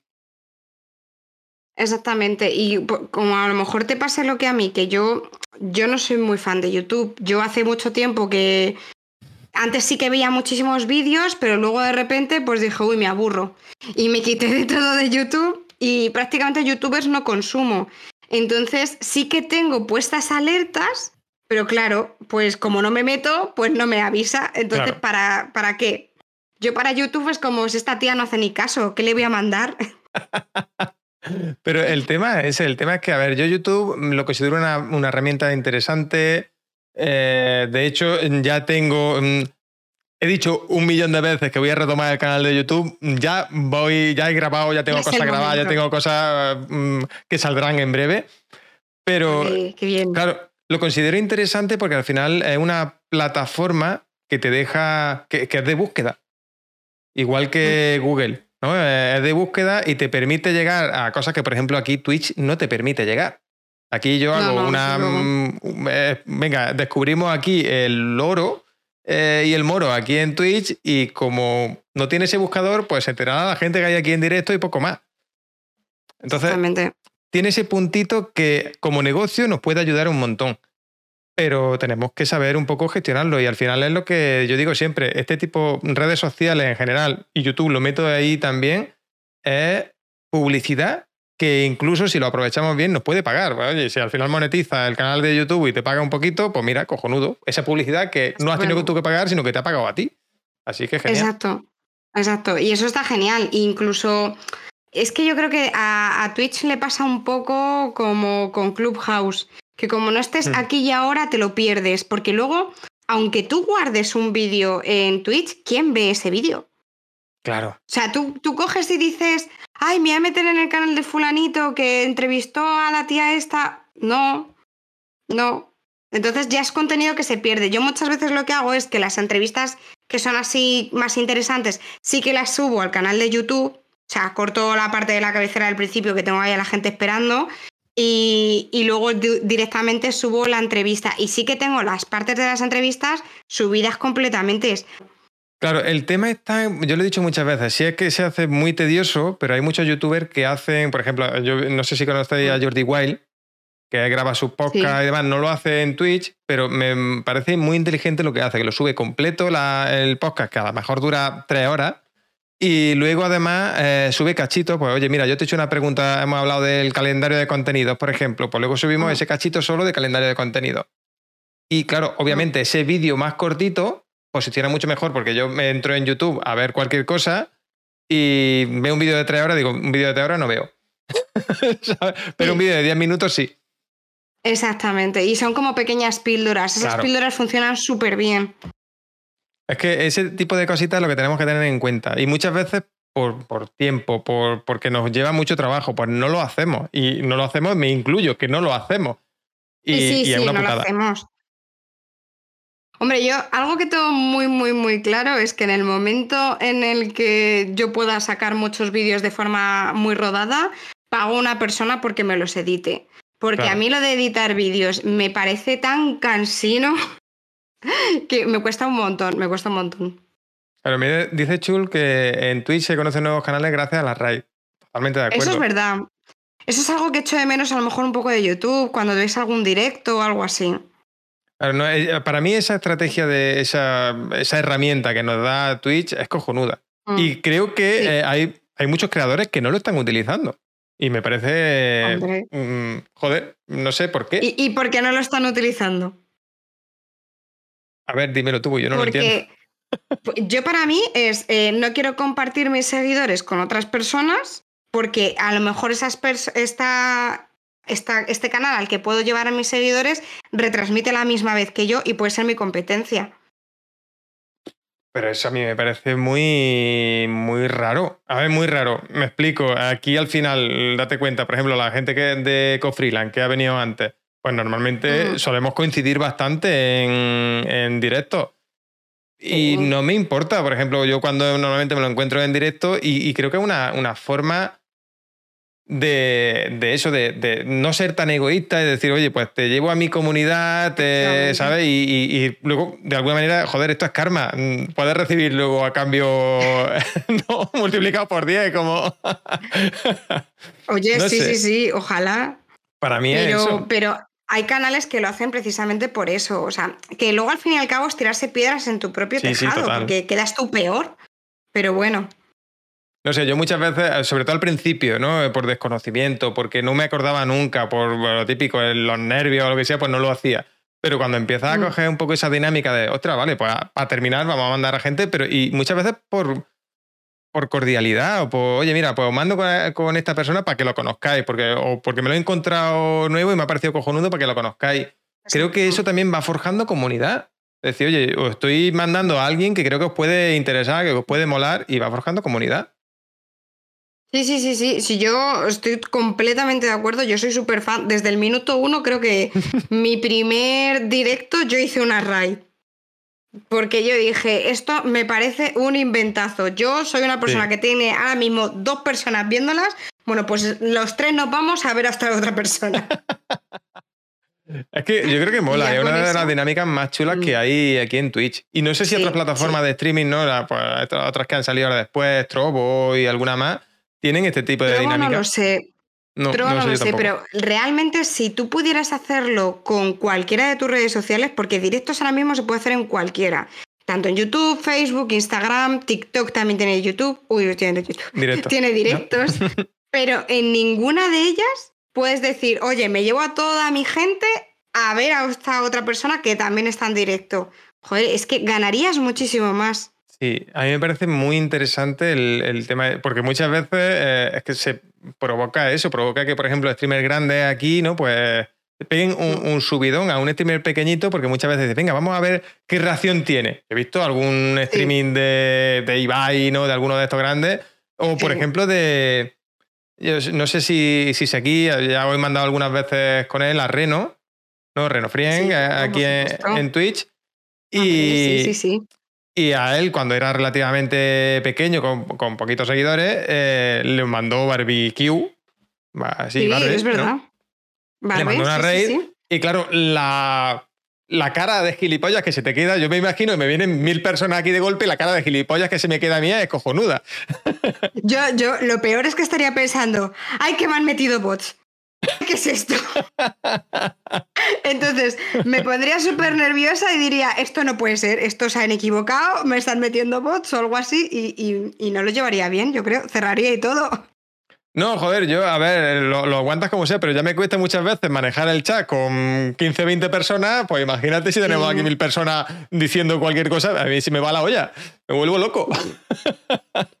En ese caso, tú lo que haces es hablar solo y ya está, lees algún comentario que puedas llegar a ver y poco más. Y ya está, sí. No, sé cómo lo hacen, ¿eh? no sé cómo, cómo, Ibai o Auronplay, ¿no? que tienen mm, medio millón de personas en directo siempre viéndolo ¿Cómo carajo leen algo en el chat? No lo entiendo.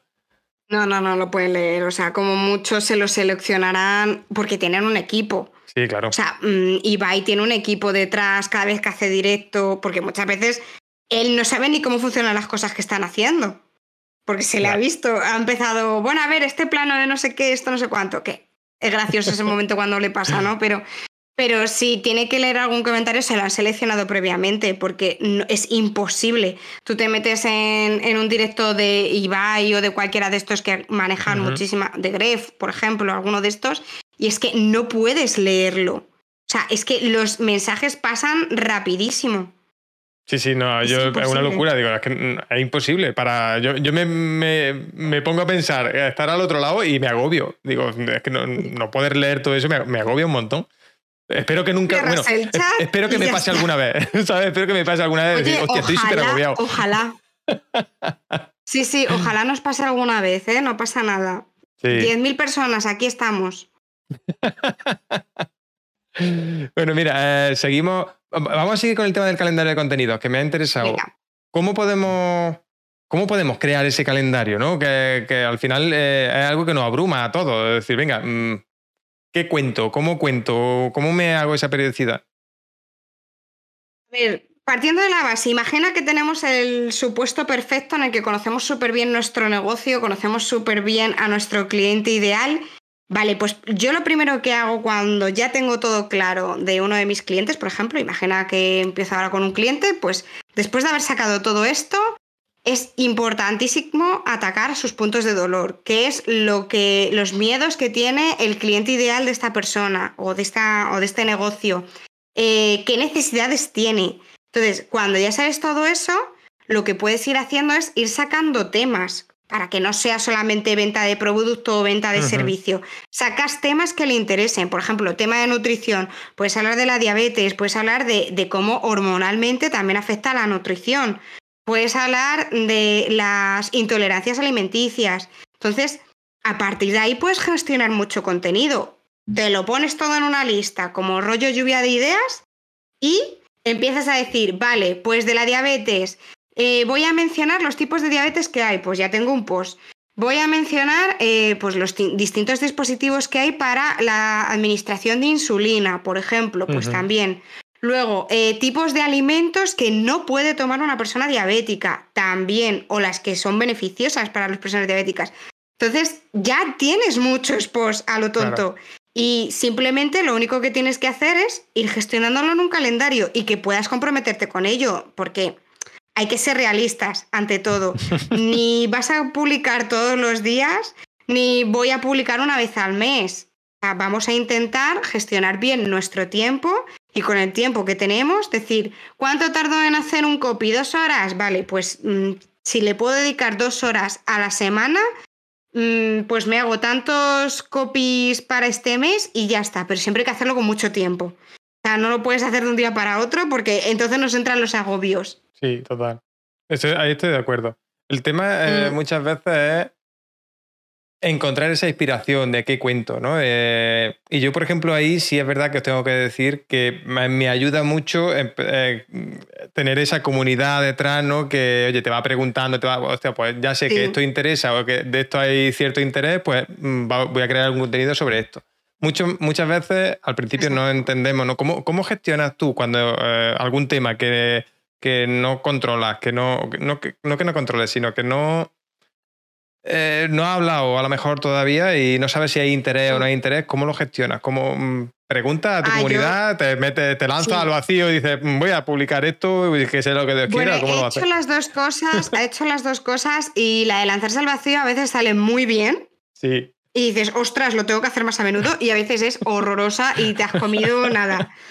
O sea, no, no has hecho nada. Entonces, muchas veces yo testeo, me gusta tener como un pequeño grupo de personas de confianza que sé que son público objetivo a las que le- directamente les pregunto y si no puedo contactar con ese grupo por lo que sea, por ejemplo, pues en verano es más complicado, pues directamente tiro historias de Instagram. Pero claro, a la comunidad hay que saber guiarla. No, no vale una cajita de preguntas con ¿qué quieres, ¿de qué quieres que hable este mes? Porque es que ahí no te contesta ni Dios. Eso no O sea, yo funciona. no- A mí yo lo he no intentado y no funciona. funciona. no. Lo que recomiendo yo, si además tienes ideas que quieres testear para ver si son interesantes, ponlas alrededor. O sea, yo pongo la historia un- con un fondo liso, la cajita en el medio y alrededor pongo que te hable de calendario editorial, que te hable del Bayer persona, no sé qué. Entonces le pongo varios temas, ya esa persona no se encuentra con la página en blanco diciendo, ay, ¿qué tengo que poner? Y si hay un tema en concreto de los que has mencionado que le va a interesar, rápidamente te va a decir, oye, esto porque lo necesito muchísimo. Entonces ya estás testeando si ese contenido es interesante y a la vez eh, te van a proponer más cosas, porque ya les ha surgido la idea, pues a lo mejor dice, vale, del Bayer persona no, pero de cómo puedo sacar sus puntos de dolor, pues sí me interesa. Y ahí es como yo lo hago. No, no, me parece interesante, porque ya te digo, yo, yo he sufrido eso que has dicho de poner la pregunta y no tener, digo, joder, vaya, vaya mierda, esto no funciona, la historia no funciona, la cajita esta tiene que estar rota. Pero claro, si le pones Sí, ese- esa orientación quizás, pues es más fácil, le ayuda y te le ayuda a ayudarte. ¿No? Sí. Es que, claro, cuando te tienes que en- enfrentar a esa caja vacía de, de qué quieres que hable y de repente. ve- es que yo me imagino al usuario con el dedito en la, en la pantalla viendo la historia en plan de. ¡Ay! ¿Y qué le pongo? Claro. Y ya, como, como en ese momento no se le ocurre nada, pues ya pasa a otra persona o a otra historia y ya Y ya se le ha olvidado. Mm. Y ya no va a volver. No, no, eh, me parece cojonudo, muy, muy, buena, muy buena técnica. Yo a mí lo que me ayuda mucho también es el tema de, de clientes y aquí en Twitch. Ostras, aquí en Twitch Sí. salen temas todos los días temas a 25. tutiplén. Claro, entonces eh, me ayuda mucho a, a tener ideas para generar contenido nuevo. Y eso, por ejemplo, es por el estar en contacto con la comunidad, es lo que hablamos, ¿no? Eh, creo que es más fácil que, sobre todo, hacer algún contenido que le interese a alguien, con lo que le interese a alguna persona solo, ya, me- ya me vale. El problema de hacer contenido vale. kamikaze, ¿no? Como hemos dicho, que algunas veces funciona, otras Sí. no, es que te arriesga que, joder, lo he hecho porque a mí me interesa, pero a nadie más le, le interesa esto. Efectivamente. Y se queda ahí el pobre, la pobre publicación muerta en un mar de publicaciones. Pero bueno. Y el tema de, de Discord, por ejemplo, como has dicho antes, ¿cómo lo gestionas tú esa parte pública? Porque entiendo, a mí me pasa igual, yo estoy intentando volcar todo el contenido de los cursos y demás, la- el soporte, digamos, de, de esos cursos, Mm. volcarlo ahí a, a- Discord, porque creo que eh, puede ser más amplificable, ¿no? De decir, oye, pues si voy metiendo Sí. gente aquí, pues hay más, más buen rollo, más eso, es mejor que, que tenerlos como en grupitos sectarizados y, y demás. ¿Cómo gestionas esa parte pública? ¿Qué, qué- qué Pues- tienes para ir animando el cotarro? Bueno, a ver, tengo sobre todo muchas ganas porque es muy complicado. Porque digamos que todavía nadie se ha adaptado tanto a Discord como para decir, me levanto por la mañana y abro Discord. Hay muy pocas personas que van a hacer eso. Entonces tienes que ir motivando a que quieran hacerlo. Entonces, publico noticias, eh, publico sobre todo mucho tema de memes hechos por mí, en plan de, pues si he hecho alguna cagada en directo, hago el clip y subo el clip. En plan de vamos a reírnos de mí porque paso estoy también. Sí, sí. Y, y esa es una de las cosas que también dinamizan mucho. Luego, también hay otras personas que he tenido la suerte que sí que me han publicado mucho eh, y han estado ahí muy al loro y, jolín, pues también está muy bien. Pero a la vez eso puede ser malo, porque si todo el mundo ve que publica una persona todos los días, mm, como que le acaban cogiendo manía al servidor y, y también dicen, ay, qué pesada esta persona y no, no quiero que me publique. Entonces yo oxigeno, intento que al menos todas las semanas haya contenido, eh, sobre todo de noticias, de novedades y tal, y, pero que sea un poco gradual, para que no sea todos los días, porque nadie está tan adaptado a Discord como para decir, pues eso, abro me meto y consumo Discord. Es, muy complicado. De hecho, no conozco ningún servidor que todos los días esté ahí a tope. Ninguno. Y estoy en varios, ¿eh? Es que el, yo creo que el, tema es lo que hemos dicho antes, ¿no? Que intentamos arrastrar eh, a nuestro público que no está acostumbrado a Discord y demás, intentamos meterle eso con calzador. Y, a veces funciona, sale bien, la gente, eh, a alguna gente le mola y tira para adelante y a otra gente dice, esto yo, como tú dices, mm, no me mola que me esté pitando, si me lo pongo en el móvil me esté pitando todo el rato, o si lo abro en el ordenador que esté saltando notificaciones todo el rato porque es una putada.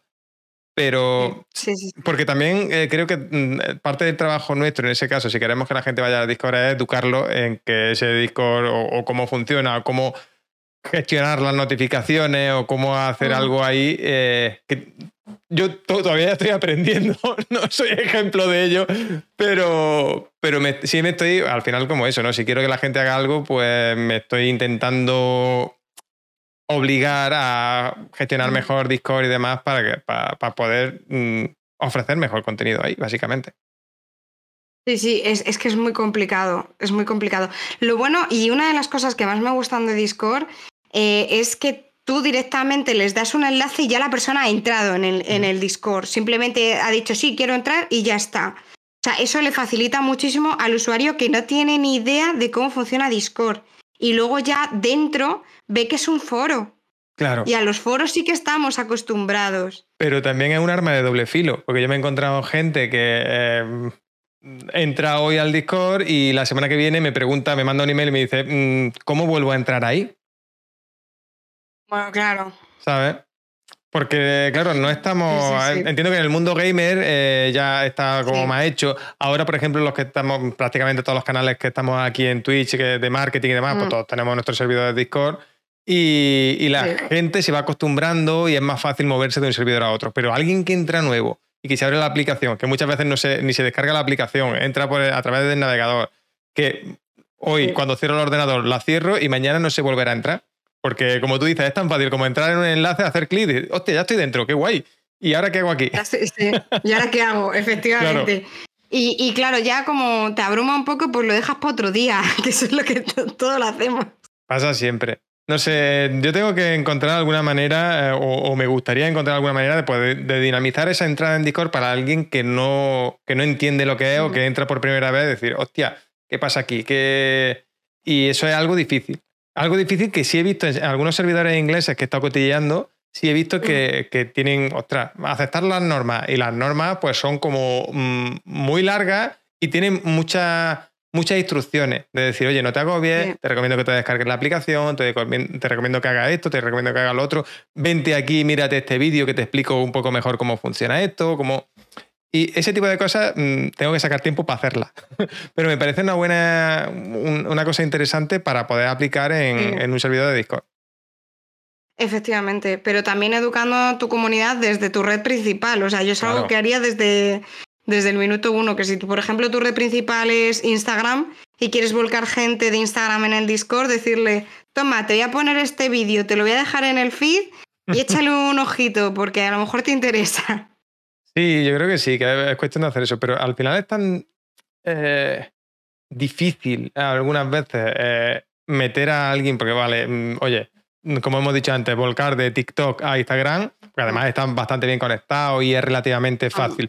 Pero buscar, volcar de TikTok o de Instagram o de YouTube o de lo que sea a Discord para alguien que no conoce Discord, por ejemplo, es jodido, es difícil. Incluso para el tema de soporte a alumnos, eh, es jodido. Y yo entiendo que es obligarle a algo que no. De hecho, yo tengo algún cliente de, curso y demás que dice: es que, claro, mm, entro de cuando en cuando, cuando tengo alguna pregunta o lo que sea, digo, joder, pues quédate, quédate más tiempo, en vez de entrar a preguntar, interacciona con la gente, preséntate porque te puede, te puede venir bien. Y yo eh, lo que animo a todo el mundo que entre a un Discord, a un servidor de Discord es, por lo menos, preséntate y hazte un poco de spam, que creo que todos, todos nosotros, hablando aquí de marketing, nos interesa eso, que, joder, por lo menos, si entras a mi servidor, preséntate, te doy pie a que haga un poco de spam para mm, que me digas quién eres y a partir de ahí empezamos a hablar, pero ya a lo mejor incluso nos ponemos un poco de cara y todo.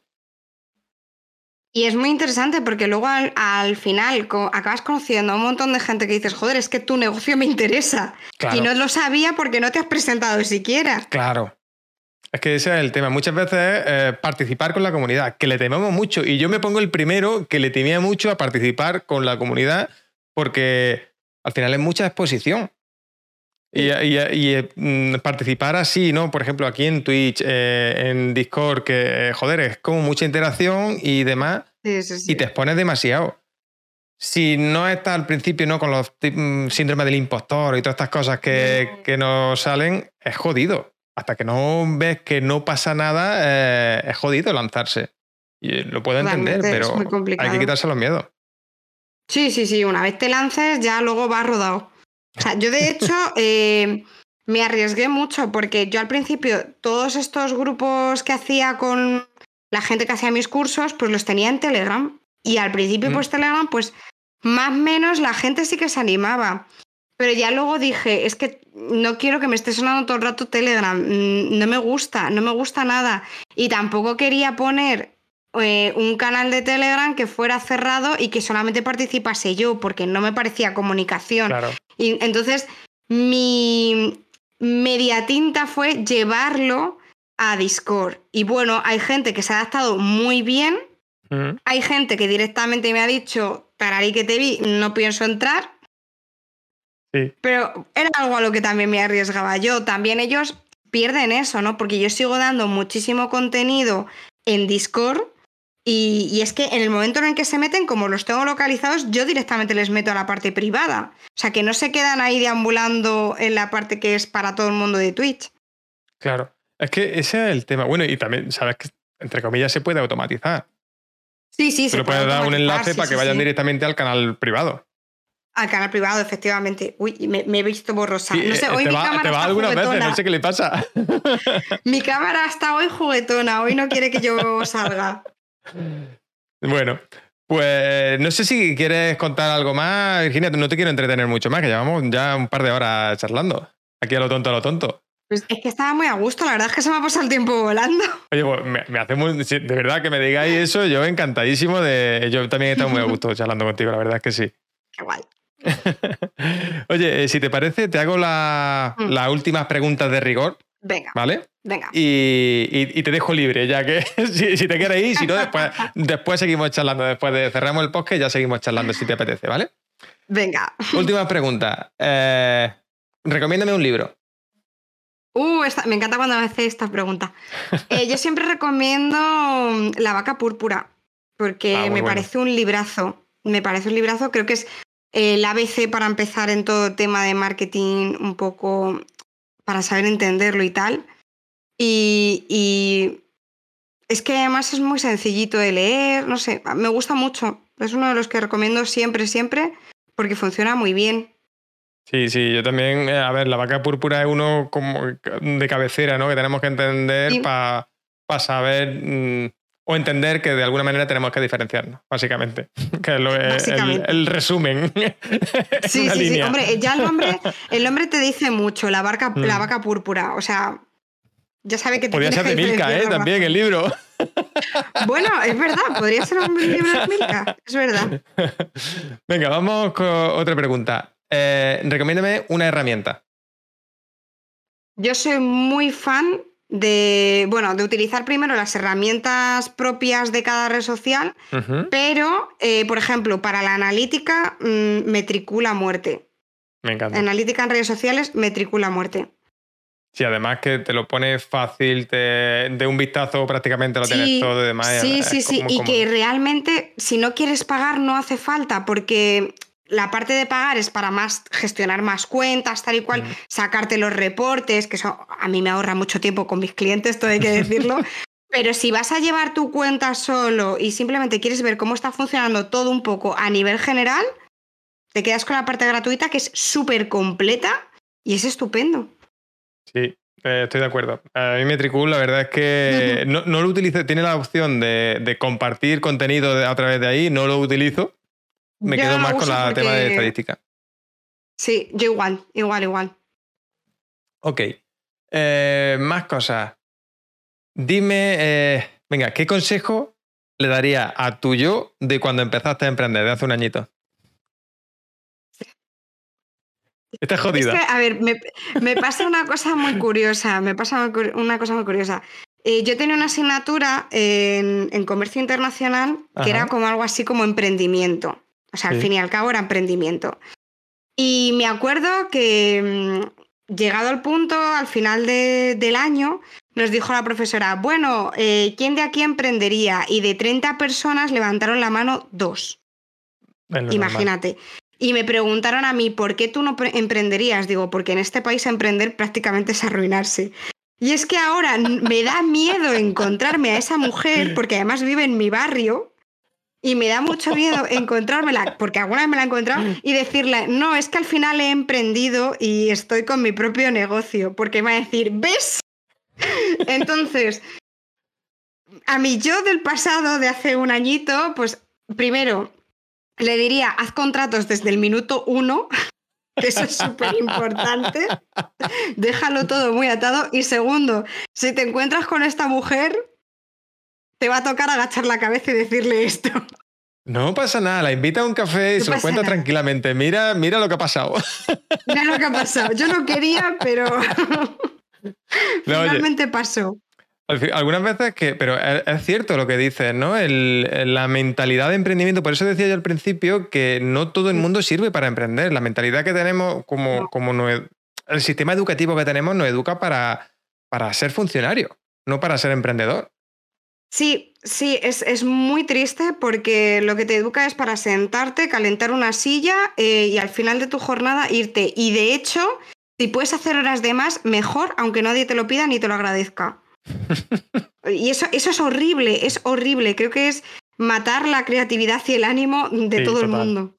Total. Pero es lo que, ya te digo, es lo que nos enseñan. a, mí me gustó mucho, no sé si la habéis visto, una entrevista que hizo Antonio Bandera en El Hormiguero, que decía, oh, pues, eh, decía eso, decía, es que hicieron un estudio, ¿no? Y preguntaron en una universidad, una universidad americana que quién quería emprender, y si el 90% eh, eh, eran emprendedores. Yo voy a cambiar el mundo, yo quiero ser como Steve yo, yo quiero ser... Y aquí en España hacen la misma pregunta y, totalmente al revés. El 90%, si no mucho más, quiere ser eh, mm, eso, eh, funcionario, porque ir allí a calentar la silla, como tú dices. Hombre, también te digo que es tener una estabilidad económica, saber que todos los meses vas a tener al final de mes tu nómina y demás, te da mucha paz mental. Y eso los emprendedores no siempre lo tenemos. Sí, sí, totalmente. Pero, y el puntito, a ver, yo, algo que a mí, por ejemplo, el tema del emprendimiento me ha aportado mucho es tener esa libertad, no para hacer lo que quiero, sino para desarrollar cualquier idea que se me ocurra. Cualquier, yo ya me veis, yo siempre estoy haciendo experimentos y demás. Y, por ejemplo, eso, antes, cuando trabajaba por cuenta ajena, no, no tenía esa libertad de, oye, mm, se me ha ocurrido esto, vamos a ver si funciona o no funciona. Y al menos para mí fue una, una, parte muy importante para decidirme a emprender, porque yo me sentía atado, atado totalmente en donde estaba trabajando antes. Totalmente, o sea, yo igual que tú, si proponías algo, era más fácil encontrarte un no que encontrarte un sí. sí. Entonces, cuando te encontrabas un sí era como fiesta, hay que aprovechar. Pero era más fácil el no, entonces te acabas desanimando, te vas otra vez a tu silla a calentarla y con menos motivación que antes. Total. Es que así. Entonces, eh, entiendo también, porque me costó entenderlo, ¿eh? Me costó entender que no todo el mundo sirve para emprender. Y cuando digo esto, lo digo con conocimiento de causa que eh, en casa, mi mujer no sirve para emprender. ¿Vale? ¿Por qué? No lleva bien la incertidumbre. Ah, bueno, claro, claro. Es que eso es muy importante. Entonces, eh, ella no, no, sirve. Y mira que yo al principio, cuando yo emprendí y demás, la, mm, entre comillas, la empujaba a ella a decir, venga, joder, mira que, mm, oye, mira la libertad que yo tengo, mira esto, mira que los meses que iba bien. Ya ves, luego había meses que iba a regular la cosa y me callaba. Pero los meses que iba bien. ¿Ves, ves? Claro, los meses que iba bien, pues claro, le decía, mira, ves, eh, desde casa, tú tienes que ir a trabajar, tú tienes que eso. Fíjate cómo esto eh, funciona. Y podíamos estar haciendo que, mm, oye, yo empecé de cero, sin, como he dicho antes, sin tener ni idea de marketing ni nada eh, ella, entre comillas, lo tiene más fácil y aún así no se fía, porque es verdad que todavía, por ejemplo, yo estoy en un momento que además ahora estoy reestructurando servicios, reestructurando cosas que no tengo esa estabilidad que me gustaría. Claro. Entonces, claro, ella eh, siempre lo, echa en falta esa estabilidad y demás. Cuando, mm, como yo digo, sea millonario y demás, pues a lo mejor dice, venga, ahora sí, voy a... que, ya no hay riesgo. Pero es lo que os digo, no todo el mundo, por, esa mm, incertidumbre, ¿no? Eh, no todo el mundo sabe gestionarla. Y todo el mundo no sirve para emprender. Es verdad. Eso es verdad. Eh, me costó muchísimo. ¿eh? No vean la de discusiones que me contó con mi mujer. Dice, pero ¿por qué? Y ella diciendo, pero déjame tranquila, que, no me cuenten más historias. No, no, a ver, yo lo entiendo. Y eso te tiene que salir muy de dentro, ¿eh? porque incluso cuando yo dije me voy del trabajo, además así de la noche a la mañana, me voy del trabajo, eh, voy a dedicarme a lo que me gusta, mis padres me dijeron, estás loca. Mi hermana me dijo, estás loca. Entonces, luego les dije, ya, pero es que yo no puedo vivir con esta ansiedad que tengo en el trabajo porque es que me voy a morir, básicamente. Entonces, prefiero a lo mejor ganar un poco menos de dinero y estar un poco más tranquila. Y ellos lo entendieron, entendieron que realmente apostar por mi salud mental era ya un beneficio. Entonces, ya luego dijeron, vale, sí, pues venga, adelante. Y me apoyaron un montón, ¿eh? Me apoyaron los tres un montón. Pero de primeras, el estás loca, ahí estaba. Pero, pues no sabes la suerte que has tenido. ¿eh? Yo tengo, eh, mi madre, por ejemplo, todavía me dice cuando a lo mejor algo he hecho algunas veces cosas con algún ayuntamiento por aquí cerca y demás, he hecho algún curso con ellos o lo que sea, y me dice, oye, ¿por qué no le dices que te busquen un puestecillo? esa mentalidad que te decía de funcionario, ¿no? y todavía, mira que llevo ya, mm, no sé cuántos años, son ya cinco, cuatro, cinco, seis años eh, emprendiendo, mm. y todavía me lo dice. Es que, claro, esa incertidumbre, como digo, no sirve para todo el mundo. No, no, no, no, totalmente. es muy complicado. Sí, sí. Es que yo digo, yo me, hace una gracia cuando mi madre me dice eso, que es que digo, ¿qué hago con ella? ¿Qué hago con ella ya a esta altura? No, luego le demuestras que gracias a que tienes tu propio negocio, pues puedes salir y entrar a la hora que te dé la gana y no pasa nada. No, y que dice, bueno, sí, es verdad. Hay muchos, eh, muchos beneficios que ellos, por ejemplo, no ven. Yo, eh, si estuviera trabajando así de funcionario, pues no estaría conociendo el montón de gente que estoy conociendo y, viendo las experiencias que estoy viviendo ahora. Y haciendo, pues ya te digo, los experimentos y todo que estoy haciendo ahora, que mm, me siento realizado que si estuviera, pues mm. seguramente no podría hacer esos experimentos y me sentiría como el culo, no tendría esa paz mental como, como tú dices.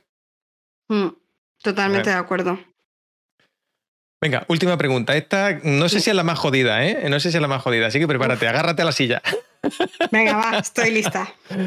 Dime alguien a que podamos liar para traérmelo aquí al podcast.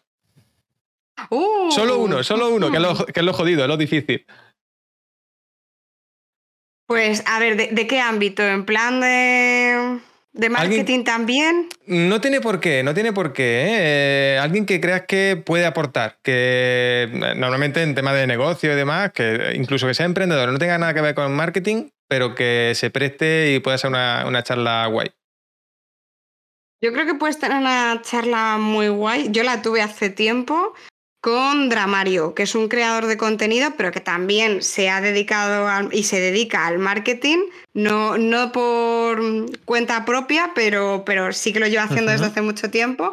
Y creo que, te puede molar, tiene un rollito así muy guay y, vamos, las risas están aseguradas. Guay, guay, pues le tiraré la caña porque además justo antes de, de entrar a nosotros y demás, está cotillando en su directo. Además, mira, casualidad. Sí, pues casualidades de la vida. No, Dramario es que además es un tío que es genial. Mario es, es, un encanto y es que es muy, muy creativo. Siempre tiene ahí la mente funcionando y eh, yo me lo paso muy bien con él, la verdad. Oye, pues guay, guay. Es que este tipo de cosas me molan porque yo al principio no lo hacía, ¿no? Lo explico siempre por, por siempre por dar eh, ideas, dar y mola mm. poner en, aprieto a alguien que te diga, te recomiende a alguien, solo uno, porque muchas veces me dicen, ¿te puedo recomendar cinco? No, uno solo. Elige, que es lo jodido. es difícil. y luego, eh, claro, vas conociendo gente, por ejemplo, yo con, con, con Mario, ¿no? Contra Mario, no, pues no se me hubiera ocurrido quizás traérmelo nunca, porque es más, cada vez que lo veo siempre está más jugando y demás. Y digo, bueno, pues a lo mejor no, pero mm, intentaré buscarle tema de conversación. Me, mola. Sí, sí, sí. Tú, tú tírale, que seguro que te da tema de conversación, vamos.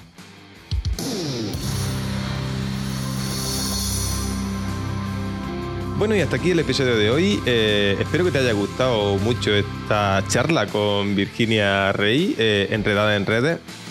Te recomiendo, por supuesto, que la busques por redes, que la sigas, que, converses con ella, ¿no? que siempre es interesante. Y por supuesto, me encantará eh, saber tu opinión sobre qué te ha parecido este episodio en los comentarios, en allá donde nos estés escuchando. Y por mi parte, te espero en, en el siguiente episodio. Un abrazo fuerte y chao.